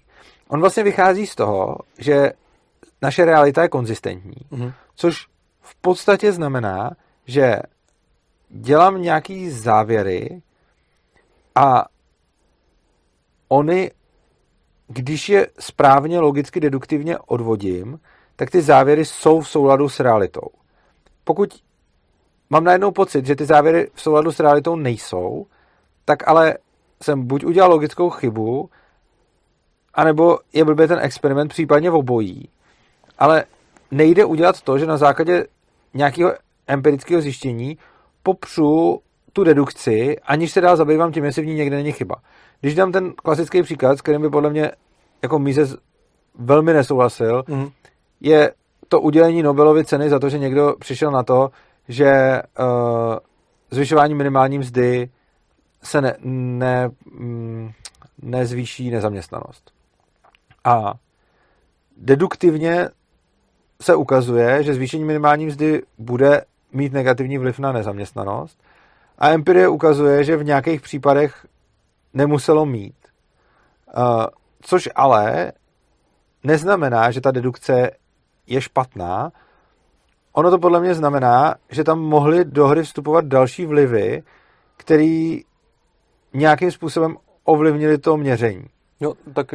A zároveň, pokud bych chtěl zahodit tu dedukci a říct no. jako, a což se bohužel děje v ekonomické vědě, že prostě přijde někdo ze studií, která říká, hele, tady se zvýšila minimální mzda a, ne, nesníž, a nemělo to vliv na nezaměstnanost, tak potom ale podle mě a i podle Mízese, podle mě, myslím, je chybný říct, dobře, tak naše teorie neplatila, protože to, co by se mělo dělat, je, hele, tak se pojďme podívat na to, kde jsme v té dedukci udělali chybu a pojďme tu chybu najít. A dokud tu chybu nenajdeme, tak nemůžeme vědět, že ta chyba nebyla v tom experimentu. No, za prvý jako, že jsem jako zpřízněný a docela souzním s tím, že ekonomie není pojímána induktivně, a protože neexistují jako laboratorní podmínky v a je tam strašně moc proměných, který jako Přesně mohutný data, dataset, který nemůžeme sledovat, ano. což je třeba i problémem té ekonomické kalkulace, když třeba máme nějaký kamenolom, tam je nějaký vstup, nějaký výstup a když se to takhle jako škáluje, tak eh, pořád sledujeme víc jako je parametrů a pak po případě nějak to algoritmizovat a nějak jako zocelit, tak je jako těžký. Ano. A to, co jsem chtěl říct, že když máme jako nějaký ten empirický soud a nějaký ten a priorní, tak třeba hodíme mincí, tak aby jsme tak vycházíme z předpokladu 50 na 50 pravděpodobnost, ale pak třeba, aby jsme v empirii dostali nějakému závěru, tak by muselo být nekonečně hodů třeba, jestli chápeš, vlastně, jako ano, myslím. Takže, ano, ale zároveň ty dva soudy se jakoby nevylučou. Eh, že, eh, že nemyslím, že, že můžu existovat nezávisle na sobě a že, tak s tím asi souhlasím a myslím, že Mises ani neříká nic jiného. Mises podle mě neříká, že se vylučují. Jenom on se podle mě ohrazuje proti tomu, že uh, se někdo vůbec odmítne zabývat tou dedukcí, mm-hmm. protože má nějakou empirii a z toho automaticky určí, ta redukce je blbě. A to, co říká Mises, je ne, takhle to nejde dělat. Uh, je potřeba v té dedukci najít chybu, anebo nelze prohlásit, že je blbě. No, samozřejmě vždycky jako můžeme dojít k tomu, k těm samotným kořenům, že ty premisy, z kterých se vycházely, mohly být jako po případě špatně. Nebo, nebo v jako tom, samozřejmě. Samozřejmě, protože můžeme udělat jako oblovskou větev v jednotlivých dedukcí. A, ano, z chybných axiomů. No, z chybných jako právě axiomů, což samozřejmě jako je těžký posuzovat, když samozřejmě problém těch axiomů jako takových je, že právě u toho nezaměstnání neexist, nezohledňuje třeba jako nějaký mechanismus incentiv, jakože to, že když se zvýší minimální mzda, tak to třeba některý lidi dokope, aby uh, víc jakoby chodili do práce, což jako z, zmenší tu nezaměstnanost, nebo... Když se zvýší minimální mzda, tak, tak který lidi, eh, ty, kteří byli předtím zaměstnaný nebo nezaměstnaný? No, že třeba, jakože jeden z těch deduktivních předpokladů, to jsem, že když se zvýší minimální mzda, že to má negativní vliv na ekonomiku, tak jsem to myslel. Na, za, ne, ne, no, no, zaměstnanost. No. no. No, tak říkám, že existují nějaký mechanismy incentiv, jakože pro to nějak konat a konkrétní typ lidí to třeba může jako k tomu podnítit. Jakože mimo no a já se ptám, jestli mluvíš o lidech, kteří byli předtím zaměstnaný nebo předtím nezaměstnaný. No, myslím ty předtím nezaměstnaný. Čili tím, že ty lidi byli nezaměstnaný a byla minimální mzda nějaká, a teď je minimální mzda vyšší, tak je to namotivovalo víc... Ne, teď, teď, jsem, teď jsem to řekl blbě, to, ty zaměstnaný teda, blbě jsem to charakterizoval. Že ty, to... kteří předtím pracovali no. za minimální mzdu a teď pracují za vyšší minimální mzdu, No jestli je to jako, že, to, to může nemohlo... poten, že to potenciálně může taky... Ale to nemohlo mít žádný vliv na nezaměstnanost, protože oni už předtím byli zaměstnaní, takže... No já jsem to, já jsem to jenom blbě sformuloval, že zvýšení minimální mzdy může uh, pomoct produktivitě, tak jsem to řekl. A, jako a o, tom to, o tom to vůbec není. Tam to nebylo o produktivitě, ale o nezaměstnanosti. Jo, tak to jsem se omlouvám zaměnil s jednou polemikou, protože myslím, že i mnoho rakouských ekonomů, právě když máš třeba jako Mises, Oreg a různý tady ty jednotlivý, tak tam se právě řešilo, že jestli minimální mzda může jako zvýšit nějaký makroekonomický výstup, když jako zohlední všechny faktory, jakože No, tak oni zrovna Rakušani nejsou zrovna na ty makroekonomické výstupy. No, jako by, a... myslím, jako, že nějaký jako agregátní nějakou způsob, jak měřit jako ekonomiku, samozřejmě máš nějaký HDP a takhle. Že K tomu mají jako... hodně výhrad právě No, to, to, to, chápu, no, to, to jako,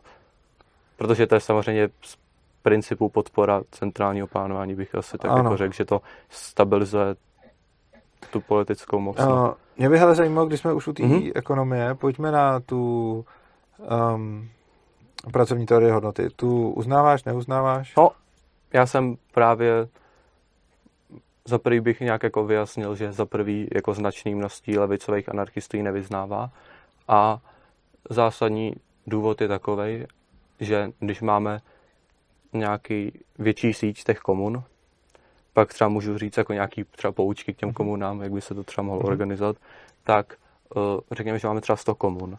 A dle jako značného podkladu, eh, když je cena determinovaná na základě eh, vynaložené pracovní síly, tak ta daná komuna třeba není tak efektivní alokování těch jednotlivých třeba výrobních faktorů, eh, jednotliví pracovníci nejsou tak jako právě incentivizovaní, vlastně. což, což může samozřejmě víc, víc k tomu, že určitá komuna půjde cestou té subjektivní teorie hodnoty jakoby, tady, aby, jako ve jménu nějaký prosperity. A to potenciálně stran těch jako uh, přívrženců té uh, um, nákladové teorie hodnoty může jako inklinovat k tomu, že by se snažili vymezit nějaký instance, které by uh, vedly samozřejmě nějakým těm vertikálním mocenským strukturám a jako vytvořil by nějakou zhoubnou jako sociální mobilitu, mm-hmm. jako nepříměrnou a mohlo by to jako zbytečně tvořit rozklad. A to jsem chtěl jako tím nastínit, že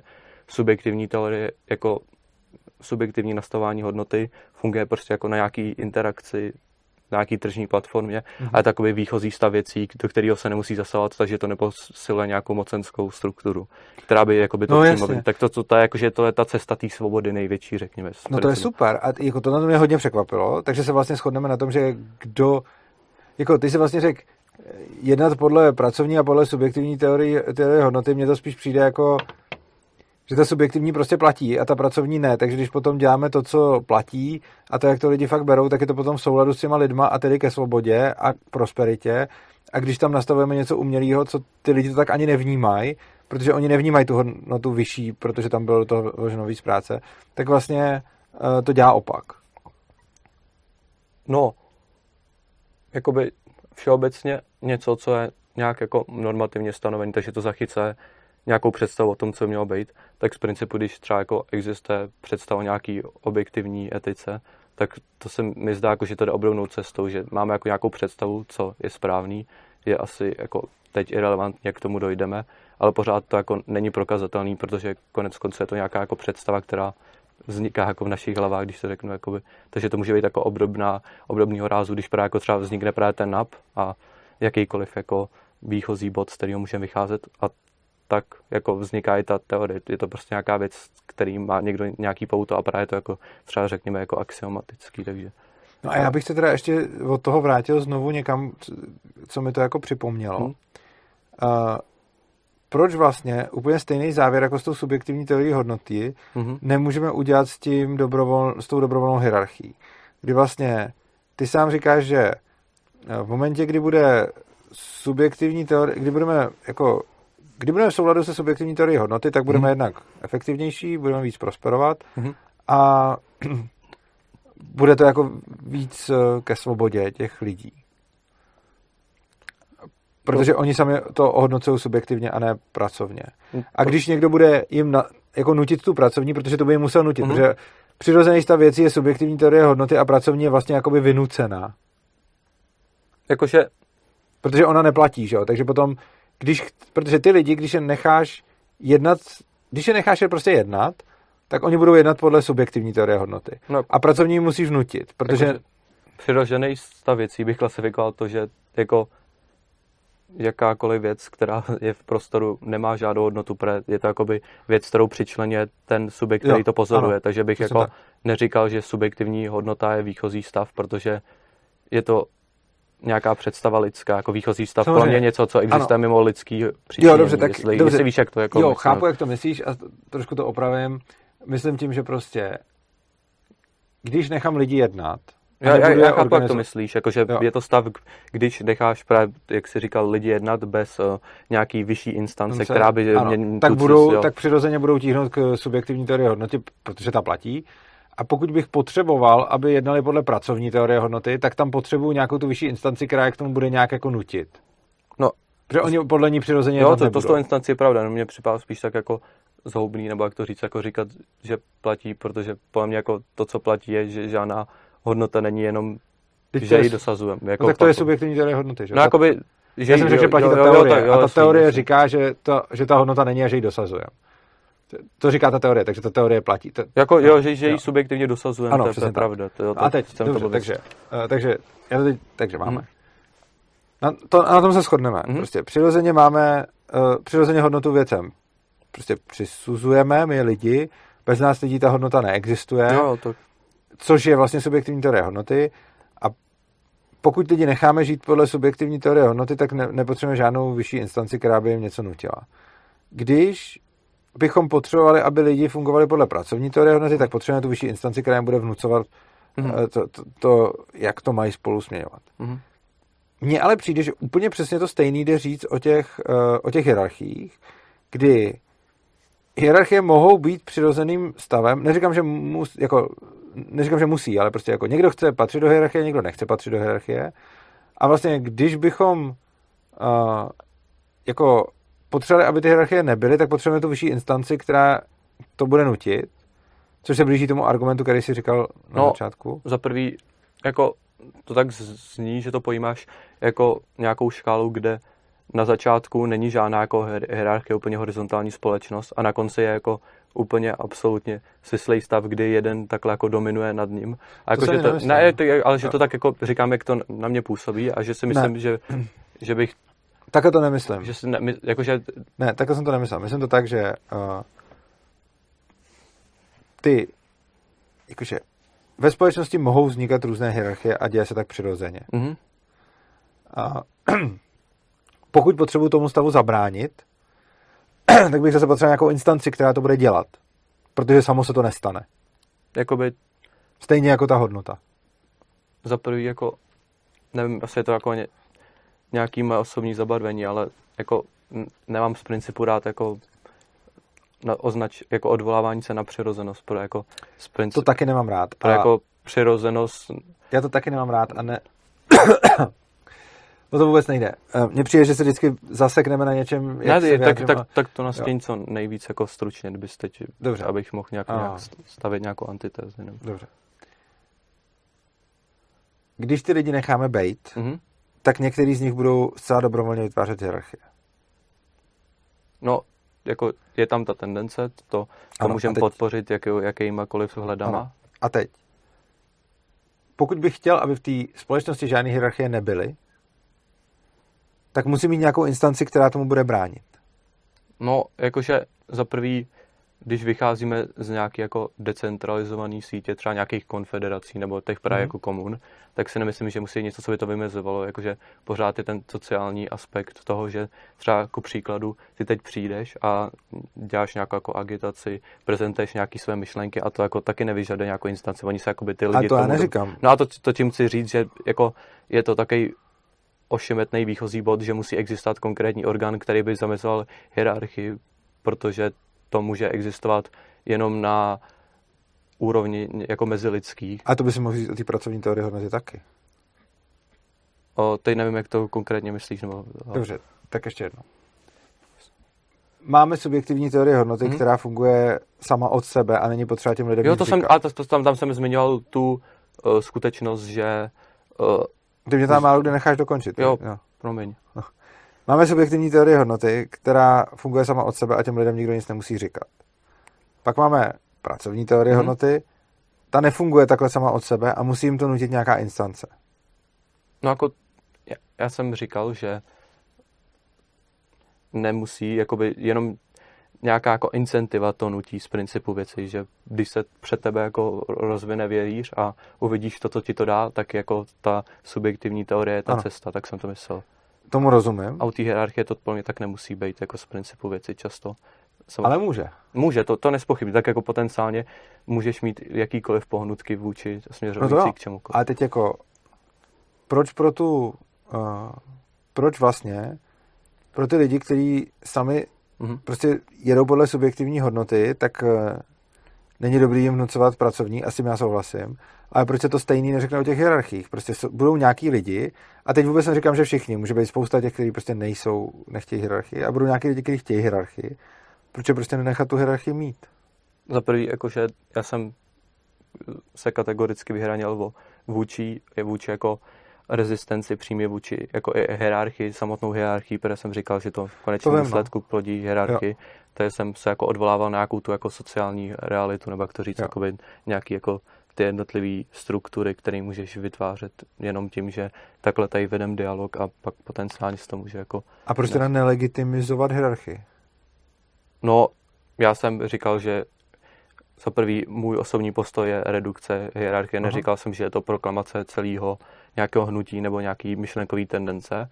A taky jsem chtěl jako poukázat, že to kolektivní jako vlastnictví jeho přímou implikací jako redukce té hierarchie a to, že Redukce asi ano, ale určitě ne úplný zrušení. Ne, tak jakože Jo. samozřejmě řekneme nějaký anekdotický příklad, že jsme na širým moři, takhle si jedeme loďkou, rozlížíme se a určitá osoba disponuje nějakýma znalostma a orientací prostoru, tak se jako vytvoří ta hierarchie, ale která je jako povinná pro to přežití, takže říkám, neříkám, jak jsem zmiňoval, tak na základě mý inklinace k anarchosyndikalismu je, nějaká ta odchylka v toleranci nebo jako v té hierarchii samotné. Jakože toleruju hierarchii jako samotnou, jenom říkám, že tam je značná náklonost k nějaký jako redukci hierarchie samotný, jako to OK, mě byl prostě pořád máte s tím, jak jsme se bavili o tom, že to není legitimní, ale můžeme to opustit a jít se podívat na... Jestli máš ještě něco k anarchosyndikalismu a k anarchokomunismu?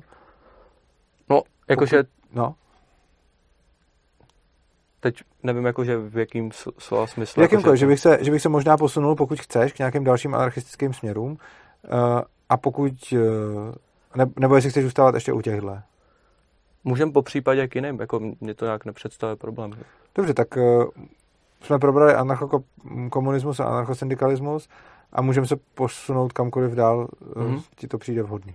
Tak třeba bych byl rád, jako třeba nějaký, který jako tě je třeba nějaký blížší, že bychom to mohli třeba jako po případě Dobře, tak stran. jako mě je samozřejmě blížší anarchokapitalismus a anarchoagorismus, jo, tak. který mám pocit, že jsou spíš docela v rozporu právě s...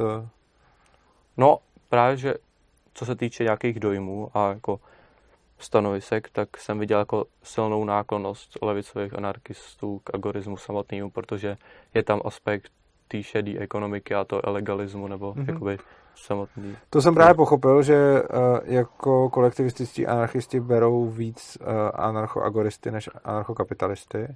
Hlavně jakože z principu agorismus je podkladem pro mnohý jako nějaký myšlenkový tendence v nějaký jako transitní model, jak se vůbec jako dostat do toho konečného stavu nebo té anarchie. Jakože to je spíš tak jakoby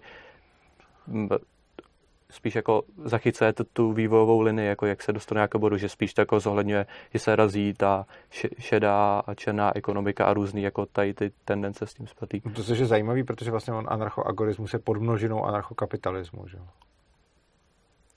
Jakože anarcho kapitalismus má navíc ještě... No abych řekl, jako, možnost... že tam je spíš jako nějaký jako průsečík, řekněme, nebo že tam je nějaký ten právě ten překryv. Protože... si nemyslím, právě si myslím, že to je přímo, že anarcho, jak to vnímám já, tak mm. anarchokapitalismus za mě je to tež, co anarchoagorismus až na to, že je legitimní a ne povinný usilovat o změnu i politickou cestou. A přijde mi, že anarchoagorismus, jakože nevidím nic, co by jako nevidím nic, co by anarcho agorista mohl jako dělat nebo hlásat, co by anarchokapitalista nemohl. No jakoby tam je strašně ten aspekt toho, že značné množství anarchokapitalistů se, ať už v myšlenkách nebo jako v praxi, snaží jít s tou politickou cestou v rámci toho státního to aparátu, ano. což jakoby přímo se vylučuje s tím agorismem, takže jakoby řekl To chápu, já to tam... třeba nedělám, takže, no, takže je... potom, proto říkám, že anarchoagorista jakoby je pod množinou toho anarchokapitalisty, kdy Jo, tak jo, už to mám jako nějak jenom překryv, jo. No a to jsem chtěl jako říct, že samozřejmě i někdy, co se týče anarchokapitalismu, je tak jako těžký zadefinovat v tom slova smyslu, protože jako ústřední nějakým tím filozofickým ukotvením, jako je ten voluntarismus, ten mm-hmm. princip na agrese, jako by taková ta, ta myšlenková konstrukce, která Aha. jako to nějak jako morálně ospravedlňuje. Ale pak třeba jako anarchokapitalismus je jako často lidi se nejsou schopní představit, jako musí se na to roubovat ta rakouská ekonomická škola třeba za případ, předpokladu, že se dostane k něčemu, co funguje líp, nebo jakoby co všechno jakoby definuje, víš co, ten anarchokapitalismus.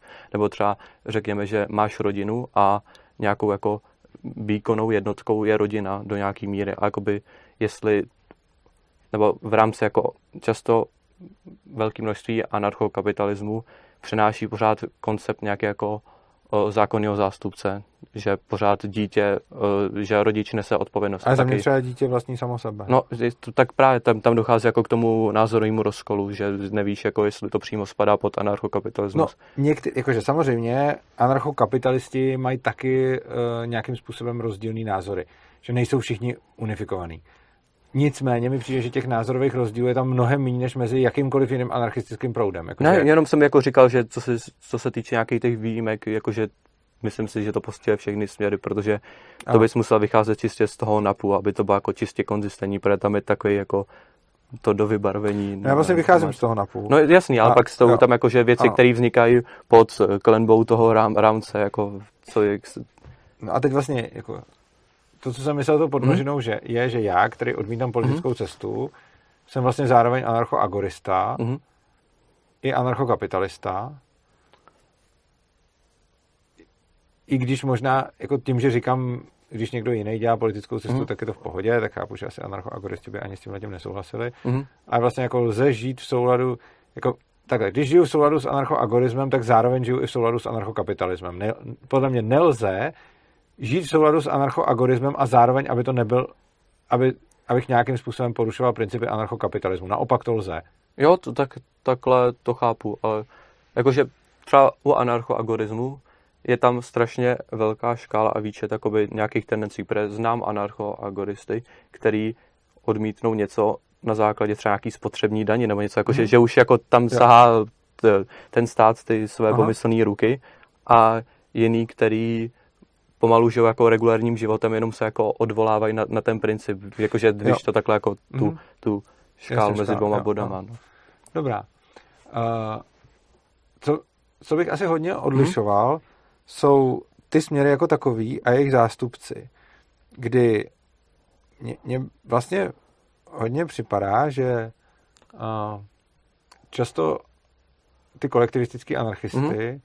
říkají, že anarchokapitalisti nejsou anarchisti a anarchokapitalisti říkají zase vlastně to tež o těch, o těch kolektivistických, což mi přijde obojí vlastně ne moc šťastný. Jakože, kdybych měl nějak do toho vkročit, jestli Mhm. doufám, že, tak pro mě to jako taková jako semantická roztržka, čím jsem mám na mysli, jako že, že máš nějaký, jako připadá mi to až absurdní, protože Jo. slova jsou jenom nějaký jako seskupení morfémů, nějakých jako různých lingvistických Mhm. parametrů a můžeš to jako kdykoliv napravit, kdykoliv jako přeměnit a, a což je prakticky jakoby dost podobný té objektivní, jako jak všem objektivním teoriím hodnoty, že jakoby něčemu, co nemusí mít stálou formu, něco jako přivlastňuješ, když Jo. si jakoby slovům nějaký ten význam. Jo, a což mě připadá jako taky, za prvý nejde to k té tresti a jako nezachytí to ty myšlenky samotný. Mhm. A je to jen tak jako zamlžování a taková jako způsob, jak se uchovat nějaký jako blaženosti té konformity a přímo jako nečelit těm argumentům, kdybych to měl jako takhle říct, že nemusíš jako pak přímo adresovat ty jednotlivé chyby a nějak víc jako konstruktivně S tím, vlastně, přemýšlet. s tím vlastně hodně souhlasím. Uh, a přijde to jako z obou stran neúplně šťastný, kdy vlastně, no, kdy, jako vidím to častěji té strany těch eh, anarchokolektivistů, kteří se snaží vyloženě jako vy- vylučovat anarchokapitalisty z těch řád. Ale je pravda, že dost možná je to proto, že stojím na té druhé straně, takže by to mohlo zase vypadat na, na druhou stranu úplně stejně. To, to nevím právě. Jakože je možný, že to jako nějaká, nějaký selektivní zkreslení, jakože já na to moc hled nemám, protože jako utápet se v nějakých jako lingvistických říčkách a vlastně No, jako ještě s lidma, který puritánsky nějak pojímají jazyk a vlastně Mhm. jako nemá pře- přehled jako do jaký třeba strukturalistický lingvistiky, ale jako hloubš, tak je taky jako úsměvný, víš co? Oni často argumentují historií, že vlastně je pravda, že historicky byli anarchisti většinou kolektivisti No. a individualisti spíš ne, než jo. A, což si myslím, že mají pravdu, ale zároveň si myslím, že to na tom vlastně vůbec nic nemění, že jenom protože historicky to mělo nějaký, že proto jsem říkal rozlišovat mezi těma zastáncema a těma směrama samotnýma, kdy to, že je anarchismus spojovaný s, s kolektivismem, podle mě jako v podstatě, ne, jakože historicky, tak to podle mě vlastně vůbec nic neříká o tom, jak se to může vyvíjet No. dál. Já bych to třeba jako stavil do parály, pro jako, to je jako říct, že c- cokoliv napříč nějakou časovou osou má jako značný časový, jako nějaký dlouhodobý vyjádření. To jako můžeme říct, že tady po dobu jednoho tisíciletí je jako nějaký válečný zločin a to, že jako nějak se něco definuje, není jako precedentem, jestli to Mhm. chápeš, jakoby, Jo. že to, že něco ně- nějak existuje, nějak se to ustálilo, je to nějaký normativ ve společnosti, vlastně jako o ničem ne- nevypovídá, jako podle mě ten čas by neměl se vůbec zohledňovat. Jo, s tím souhlasím. Potom by mě nás zajímal Mhm. uh, něco o anarchoprimitivismu, jestli... No, to, to ještě jak bych to jako doplnil, tak Aha. prapůvodně, jak se naše cesty skřížily, tak to bylo v souvislosti s tím, že se tam zavěsil nějaký mím na svobodný přístav, který Aha. jako právě zasměšňoval jako školy nějak jako, co jsem jako ještě tak v takým zajímavým stavu to tam ze srandy jako dal, tak to, je zajímavý, že z toho Ty jsi to tam vlastně- dal. No, Jo. to, to bylo taky, já nevím, jestli to pamatuješ, jak tam bylo jako, že tam byla vlajka anarchokapitalismu a byla tam jenom žlutá, jakoby, Aha. nebyla, nebyla tam to jo, dvojbarví a jasně. prostě taky různý jako vtípky Aha, jo. a prostě jsem spíš jenom jakoby Jo. chtěl vědět, jaká bude reakce, tak Jo, jen tak jasně. jako takový sociální expert. Aha. No, on je to právě docela častý, jakože, že Nebo potom taky mi přijde takový úsměvný takový to psaní anarchokapitalismus, že to anarcho dáš do uvozovek. Jo. A, a tak. A to jsou taky jako, mě to přijde taky jako hodně nedospělý, řekněme. A přesně jak se řekl, že když nechci argumentovat, tak se uchylím k tomu. No a ten anarchoprimitivismus teda? No, tak za prvý jako anarchoprimitivismus spadá jako do nějaký třídy jako poslevicových, což nevím, jak bych mm-hmm. jako vysvětlil, že není to stotožněný s tou kolektivní identitou levicový, ale Aha. zároveň to jako nějak na nějakých parametrů a jako je dost v tom jako nějaký jako postmodernistická filozofie, takhle, jakože těch jednotlivých teoretiků. Takže samozřejmě z principu to často může být to, že lidi chtějí žít uh, v něčem, co předcházelo nějaký průmyslový revoluci a tady těm jako Aha. Uh, třeba pro někoho zůstřešťujících výdobytků lidstva. A jakože řekl bych, že když někdo se upíná čistě na redukci hierarchie, tak je to asi jediný možný způsob, kde dojde k absolutnímu jako naplnění toho plánu, protože když se podíváme na mnoho mm-hmm. společenství, jako, ať už to jsou sběračský, tak tam Jasně. bylo jako strašně jako výhodný nemít hierarchii. Čím komplexnější společnost, tím víc hierarchie vznikají. Neřekl bych, že je tam jako nějaká přímá jako korelace, že by jako, nebo teda kauzalita, abych to ale... řekl přesně, to, to, jakože když se zvýší jedno, tak se zvýší druhý a obráceně. Ne, myslím, ne, myslím si, že uh, není nutný, zvýšení hierarchie nemusí vést ke komplexnější společnosti, ale myslím si, že přirozeně komplexnější společnost vede k, bude způsobovat zvýšení hierarchie z toho důvodu, že komplexnější společnost bez, znamená nutně větší dělbu práce a větší dělba práce uh, znamená větší příležitosti pro hierarchii. No, jakoby dělba práce, myslíš, jako, že všichni součástí, jakože když máš výrobní proces, tak je tam víc jako nějakých úzlů logistických, ne, nebo dělbu, jakože... Dělbu práce myslím, že se lidi specializují. A čím víc nejsou specializovaný, třeba lovci a sběrači, mm-hmm. kteří v podstatě to mají specializovaný na tak možná muže a ženy, jako, nebo mm-hmm. nějaké dvě skupiny. A, a potom, když máš jako třeba naší společnost, která je mega komplexní, tak, tak prostě jako máš lidi, kteří rozumí svým jednotlivým oborům mm-hmm. a vlastně ty ostatní už nerozumí těm ostatním oborům, což potom podle mě vede ke vzniku těch hierarchií, protože když vlastně všichni umějí všechno nebo všichni znají všechno, tak vlastně není žádný důvod, proč by někdo se měl nějak výrazně odlišovat od těch jiných. No. Zatímco když máš tu dělbu práce a tu specializaci, tak se některý lidi výrazně odlišují a někteří se odlišují výrazněji než jiný, což neříkám, že nutně vždycky musí znamenat hierarchii, ale přijde mi, že to jí nahrává, jakoby. No, tak do toho mě připadá jako docela zajímavý zrovna jako ze stran libertariánů, taká jako idea o myslím, že to nějak charakterizoval Hayek a říká se tomu jako local knowledge problem, že jakoby informace jsou decentralizované a tak. jako v souvislosti jo. s tím je, se to jako často projevuje, že, ano, to že jako když ty informace jsou víc komplexní, tak se to jako ano. dostává do víc bodů, což, mm-hmm. což jako je zajímavý fenomen, který jakoby udržuje nepostradatelnost lidí jako pro třeba zaměstnance jako do nějaký míry, že jak když jsi vyprofilovaný, tak ti to jako drží to místo, což je jo. taky jako zajímavý z principu. Ano, to je pravda. No a každopádně potom vlastně to je zajímavý postřeh, že anarcho, že vlastně i proto jsou anarchoprimitivisti jako mimo, minimálně jejich zastánci blíž anarchokomunistům než anarchokapitalistům, protože z principu vlastně jsou proti té hierarchii. Mm-hmm. A proti tomu, když máme na druhé straně ty anarchotranshumanisty, který vidím jako takový protipol anarchoprimitivistů. Jo, jakože samozřejmě co se týče tady těch jako heterodoxních, nebo jak po, pojmenoval, tak třeba anarchotranshumanismus samozřejmě je mnoho interpretací, protože mm-hmm. co jsem se koukal, tak reálně existují úplně jako rozličné definice.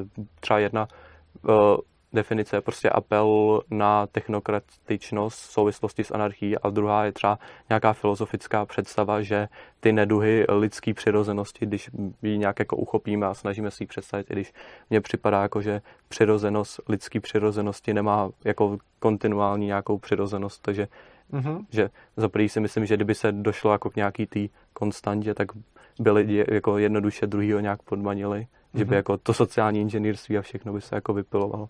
A je to jako strašně komplexní věc, jako ta přirozenost samotná. A ta právě jakoby taky po, ten anarchotranshumanismus projednává o tom, že tady ty neduhy by se jako nějakou augmentací a těma jakoby jednotlivýma dodatkama jako těla by se jako napravila to, že by byly možný ty jiný, jako an, ty třeba anarchokomunismus jako takový. Aha, to je zajímavý, tohle jsem...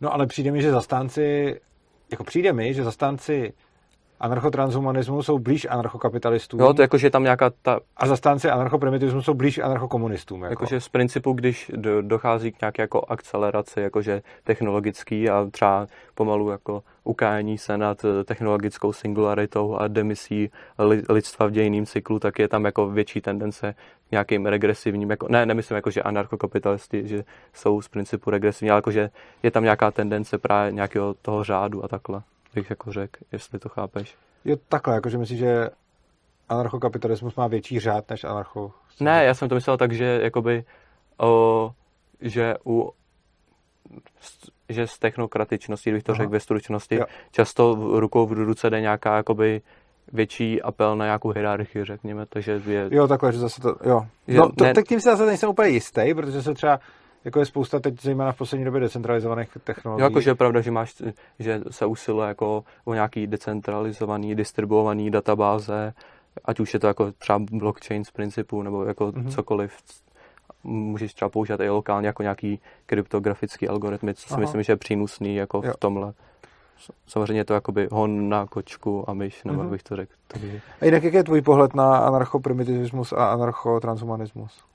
No, jakože za prvý já si nejsem jako úplně vědomý, že by to byl nějaký jako koherentní směr, nebo jako, že, že bych teď řekl, tady to můžu jako nastolit, jakože spíš, ale samozřejmě anarcho transhumanismus mi je docela blízký, spíš asi víc než ten primitivismus, mm-hmm. protože si myslím, že takový to odvolávání na doby minulý jsou jenom idylickou jako představovat už o národě nebo čímkoliv jiným, že prostě ten život nebyl přívětivý, jakože určitě s nějakým tribalistickým seskupení společnosti.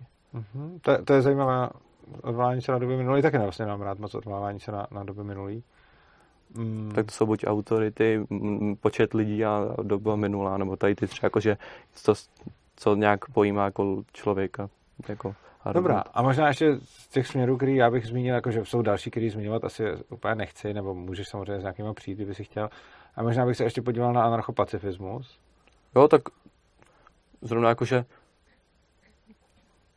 jestli nebudu misinterpretovat, tak vím, že anarchopacifismus má nějak blízko k taoismu, jakože to vychází z těch jednotlivých uh, tendencí pasivní rezistence, jakože co no. jsem se snažil jako nějak víc, víc do toho vlínout, jakože byla tam korespondovalo to často s tím vyznáním, nebo což mě jakože já moc nejsem na boženský vypatej, ale nějaký jako neteistický školy se mi jako líbí. A tak to, co je, jako Tolstoj byl křesťan, že jo, a taky byl pacifista, vlastně anarchopacifista. Takže.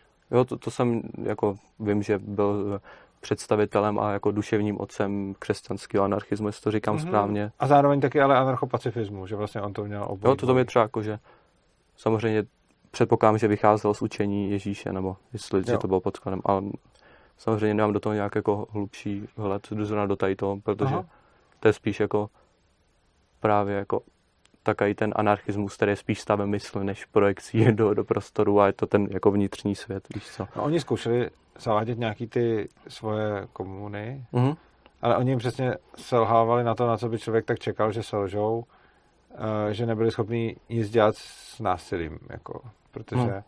ho odmítali používat jako prostředek, takže potom, uh, když neměli ten nástroj, tak... No to vlastně není to obraný, no, co jsem... Ano. A No, to, to by mě zajímalo ještě, jestli jako znáš se s nějakýma představitelema, jakože, myslím, tady jako přívržencema, nebo tak? Jakože anarchopacifismu. Upřímně jakože nevím, protože no. to jsou taky ty lidi, který, nebo jakože značně velké množství spadá pod taký vyznání, ale není tam mm-hmm. ta sebeidentifikace ani jako deklarace ničeho. Že jakože hodně lidí taky jako umírněný, nechtějí ublížit ani mouše, tak jako nějak by po toho jako Kdybychom vzali tu množinu těch rysů, tak nějak by jako tím No to mi připomíná, že vlastně já si osobně myslím, že každý pacifista mm-hmm. musí být zároveň anarchopacifista. No jakože... Protože když už jsi pacifista, tak musíš odmítat stát, který je založený na násilí, že jo? A vlastně, když jsi teda jako neplatí, že když jsi komunista, tak musíš být anarchokomunista. Neplatí ani, že když jsi kapitalista, musíš být anarchokapitalista, ale prostě když jsi pacifista, tak podle mě jsi i zároveň anarchopacifista, protože když odmítáš násilí, tak musíš odmítnout i stát. Tak jako oni se tak nenazývají. Gandhi by se asi neřekl, že je anarchista, ale myslím si, že vlastně byl, protože... Jo, takhle to chápu. Tak on je často problém, že za prvý, co se týče nějakých svobod a nevynakládání nějakého útlaku vůči někomu, tak strašně velké množství, který jako z principu se mi zdalo, že právě inklinou k tomu pacifismu, tak to strašně jako pojímají z pozice toho koncového uživatele, jakože nezohledňují tu kolektivní ano. perspektivu, že si řeknu, jako, že takhle je to tady milý, existují v nějakým jako pomalu uzavřeným biotopu, který žije jako pokojně, ale pak to, že se tam jako třeba nevím, jako daně asi blbý příklad, jakože odejmají daně, jakože z principu Jasně. anarchokapitalismu se o tom, že daně jsou loupež, ale tak když budeme vycházet z tohle, tak to jako pojímají to adekvátně, takže to je jako těžký, co se týče klasifikace. Vlastně jo, tohle to je pravda. Navíc si myslím, že reálně ty pacifisti dosahují něčeho právě potom nějak v kooperaci s lidmi, který ten anarchopacifismus, nebo který, který nejsou pacifisti. A nicméně tohle, co si řekl, mi teda mimo jiné hodně sedí právě i na ty anarchosyndikalisty a anarchokomunisty, že prostě mají nějakou lokální představu toho, jak by to mělo fungovat a na základě tý si extrapolují celý ten svět, ale v zásadě pak ignorují spoustu problémů typu právě ty ekonomické kalkulace a podobně, o kterých jako vůbec nevědí. A to mi trošičku připomíná, mě vlastně, mě by tohle nenapadlo říct o těch pacifistech, ale vlastně mě to často napadá říct o těch, eh, o těch, hm, já jsem teď nějak... Kolektivistický. Jo, no, jakože mě stav současného anarchismu připadá tristní v tom, že uh, právě z nějaké jako té blaženosti, té konformity se značný množství jako uh, lidí, kteří jsou stoupenci anarchismu, uchylou do nějakých jako provizorních městských enkláv, kde se jako hermeticky pomalu uzavřou od světa. Samozřejmě Aha. pořád si jdou koupit tam vedle do sámošky nějaké oblíbené jídlo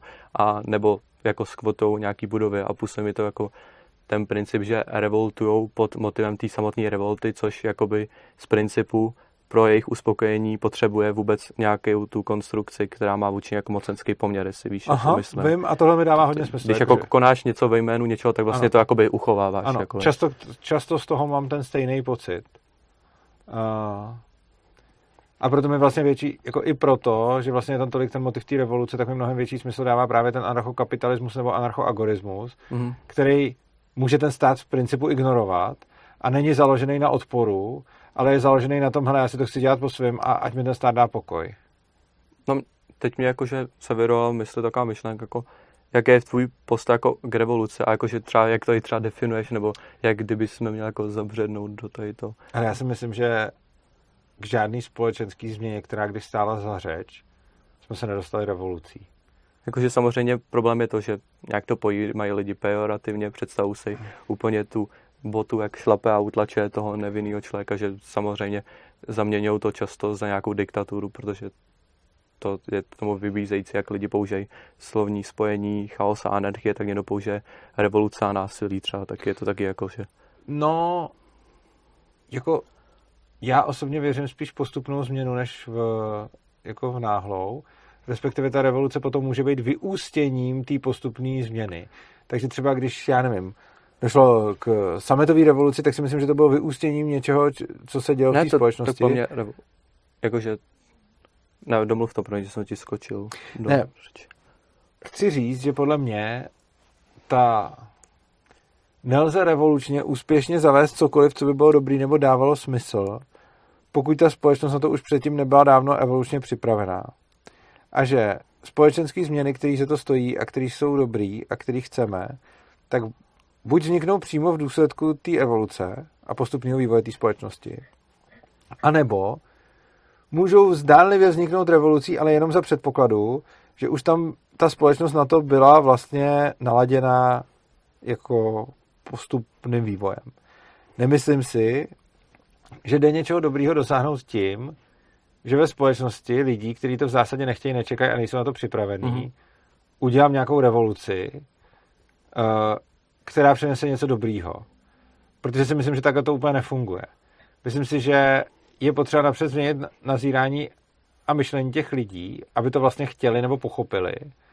A to už často změní i ten, to už často změní i tu společnost. A dokud to nechtějí a nechápou, tak si myslím, že ta revoluce jediný, co tak bude potřebovat ochránit sama sebe a ten se, tím se ten eh, jako její strujce stane tyranem.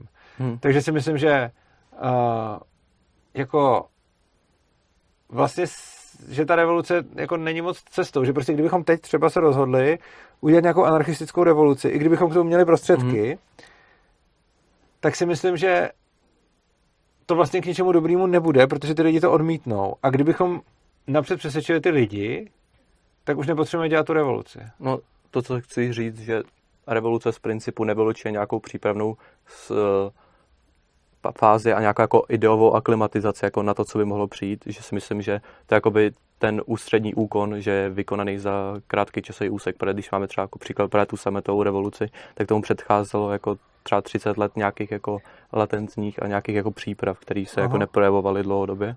A bych jako ještě jako tak zmínil, že často jako lidi se odvolávají na evoluci jako jednotlivý evoluční mechanizmy, což mi přijde takový zajímavý, pro za prvý jako dle nějakých paleontologických poznatků existuje jako, říká se tomu teorie přerušovaných rovnovách, což je jakoby skoková představa o evoluci a jsou jakoby různý podklady k tomu, který to podporují, že uh, jednotlivý druhy se jako vyvíjejí skokově, že nejsou žádné jako změny a pak najednou mm-hmm. dojde jako úplný obměně. A pak samozřejmě třeba existuje jako třeba genetický drift, což je prakticky jako náhodná generace jako v pojetí evoluce, což je taky důležitý jako často opomíjený faktor. Jo, já s tím, s tím, tím, s tím, tím souhlasím, a když se díváme jako na společenský... Jo, já chápu, že tam jo. je ta otázka jako vývoj těch toho vědomí a ne přímo třeba nějakého genomu a tady to, to, jsem, to, ano, to, to, to, to, to, tak, takhle to chápu. Ano. A myslím si, že to, to, co je potřeba k tomu, aby došlo k nějaký pozitivní změně, je působit na lidi a třeba s nimi vést dialog. Mm-hmm.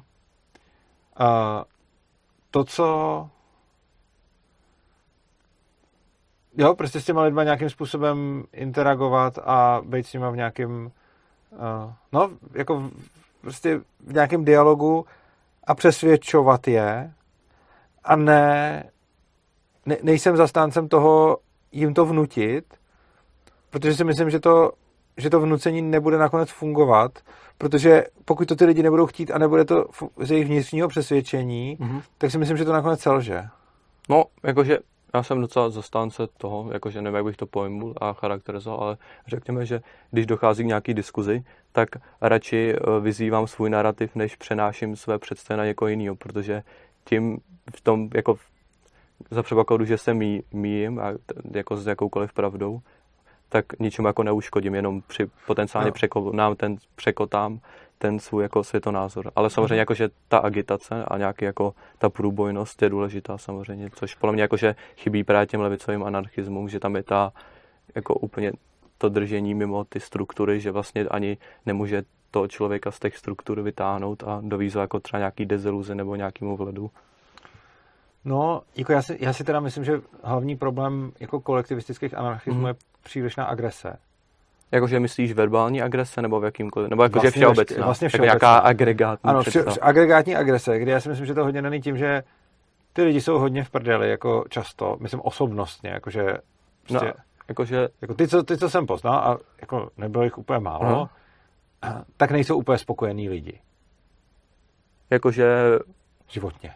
Jo, já to chápu, jak to myslíš. Jakože samozřejmě no. jsem chtěl položit otázku, jestli dle stanovisek vůči společnosti nebo ze sebou. Ne, ale, se sebou. Ale samozřejmě ono se to jako prolíná. A já myslím, že se sebou. A, a je to jako samozřejmě můj názor. Ne, já to chápu, protože jakože řekněme, že někdo je nějak více nezištnej, tak a může dojít k stavu, kdy těžištěm jeho jako užitku jsou cizí lidi, takže prakticky se jako nic nevyřeší. Že? No, což je, což je podle mě, jako to, to je podle mě průšvih. No to říkám, to, to jako, že já to tak ano. snažím se jo. nepojímat, což no je... a potom ty lidi jsou naštvaný, často, hmm? a to naštvání plodí agresi. A ta, tou agresí se podle mě jako, jako diskvalifikujou. No. E, často mi říkají, jako, že anarchokapitalismus je píčovina, ale vy máte dobrý marketing, takže si vidět. A já nemám žádný marketing. Já jediný, co dělám, je, že mluvím s těma lidma a chci s nima mluvit. A nebudu jim říkat prostě ne, tebe nemám rád, tak s tebou nebudu mluvit. A spousta právě z těch, jako ty jsi jeden fakt z mála anarchokolektivistů, kteří jsou ochotní jako debatovat a kteří jsou ochotní jako vůbec vést takovýhle dialog, protože celá spousta z nich, z nich se tomu dialogu jako aktivně brání a to, co dělají, je, že píšou jako vysměšný mýmy, píšou anarchokapitalismus s uvozovkama kolem anarcho a vlastně jako nemají moc zájem o nějaký dialog, ale spíš, on, spíš chtějí jako bojovat. A já třeba, já jsem hodně mírumilovný a nechci bojovat. A to tak jako často pošetilí antagonizmy a hlavně jsou jako jednostranně vykonstruovaný, že to není jako nějaký stav, který by byl obou straně jakoby nějak ano. jako ukotvený, že jo, jo, si to, to jako sami ano. vytvářejí. Vlastně, jo, to, aby... to si právě taky myslím. No, no a to, co, jestli můžu teď Aha. jako, tak o, mně připadá jako, že dost zajímavý tenhle fenomén v tom slova smyslu, že o, No teď mi vlastně vypadla myšlenka, jestli teď něco máš na mysli. Pojde, ne, jenom jsem, jenom jsem prostě přemýšlel o tom, že často, že to, co si myslím, a je to spíš jako přátelská rada, protože já mám rád anarchisty dokonce i jako těch jiných směrů, než jsem já, tak prostě si myslím je, že méně agrese a více chuti k dialogu. No, no to už, Aha. to, co jsem chtěl říct, že co se jako potenciálně tohle diskuzí může stát. Buď dojdu k nějakému jako překonvertování, nějaký jako obměně a obrodě mýho vyznání, anebo jako obhájím v nějakým cyklu ten svůj etos a to, co zastávám, ale vždycky jako na konci tam bude jako stát nějaká ta pravda nebo nějaká představa a to jako hlavní hájit tu pravdu, protože pravda jako existuje nezávisle na mým přičinění a jako nějakých pochodech, řekněme. Takže to je ten motiv, jako pod kterým často se snažím debatovat. A jakože třeba mi to teď otevřelo nový obzory a různé jako úhly, které musím vyzývat. To jsem rád. Uh-huh. Taky milý. Uh, hele, já jsem, já jsem rád, že jsi sem přišel. Hmm? Chci se zeptat, jestli máš cokoliv, co by si ještě chtěl říct? Přímě nemám jako žádný konkrétní dovětek. Samozřejmě potenciálně, kdo může nějak kontakt tady, chtěl něco vyjasnit. A... Jestli chci, na, na Facebooku, nebo Štěpán Sakala na Facebooku? Jo, klidně, ať se mě dohledají. Nebo... Uh, asi, jestli chceš, můžeš udělat nějakou reklamu, kdyby jako na, na nějaký tvůj projekt nebo něco chtěl si, jakože teď právě se nějak přičeňu, jakože na anarchistický knihovně, kde překládáme s kamarádama mm-hmm. různé texty. Ale samozřejmě jako hlavní záměrem, proč jsem tady, je platformovat myšlenku a ne člověka. Takže. Mimochodem, uh, znáš Anarcho Book Fair?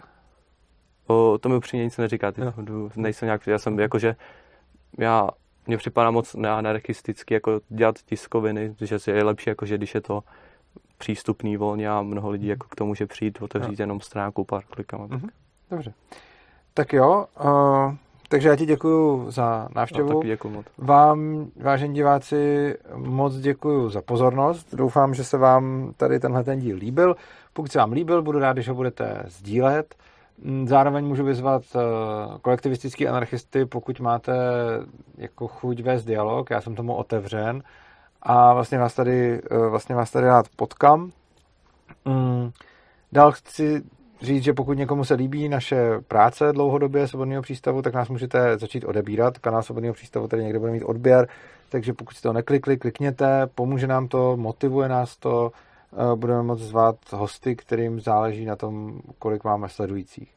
A v neposlední řadě eh, jsme nezisková organizace, kterou tohle to všechno živí, vlastně vy, my nemáme žádný příspěvky od státu ani od Evropské unie, všechno je jenom a jenom z vašich peněz. Takže za video nám můžete poslat příspěvek, dole pod videem v popisku najdete bitcoinovou, litecoinovou adresu, bankovní spojení a ještě pod tím najdete link opristavu.urza.cz, na který když kliknete, tak zjistíte, jak nám můžete přispívat pravidelně každý měsíc. Tyhle ty příspěvky jsou asi, i když nastavíte malý pravidelný, tak jsou pro nás asi největší pomocí, protože mm, ve výsledku potom můžeme dobře plánovat ty finance, které máme a těch aktivit, které děláme, je opravdu uh, celá řada. Takže já vám moc krát děkuji případně za příspěvek, každopádně za pozornost, uh, mějte se rádi. Mějte se krásně a uživejte života. Mějte se.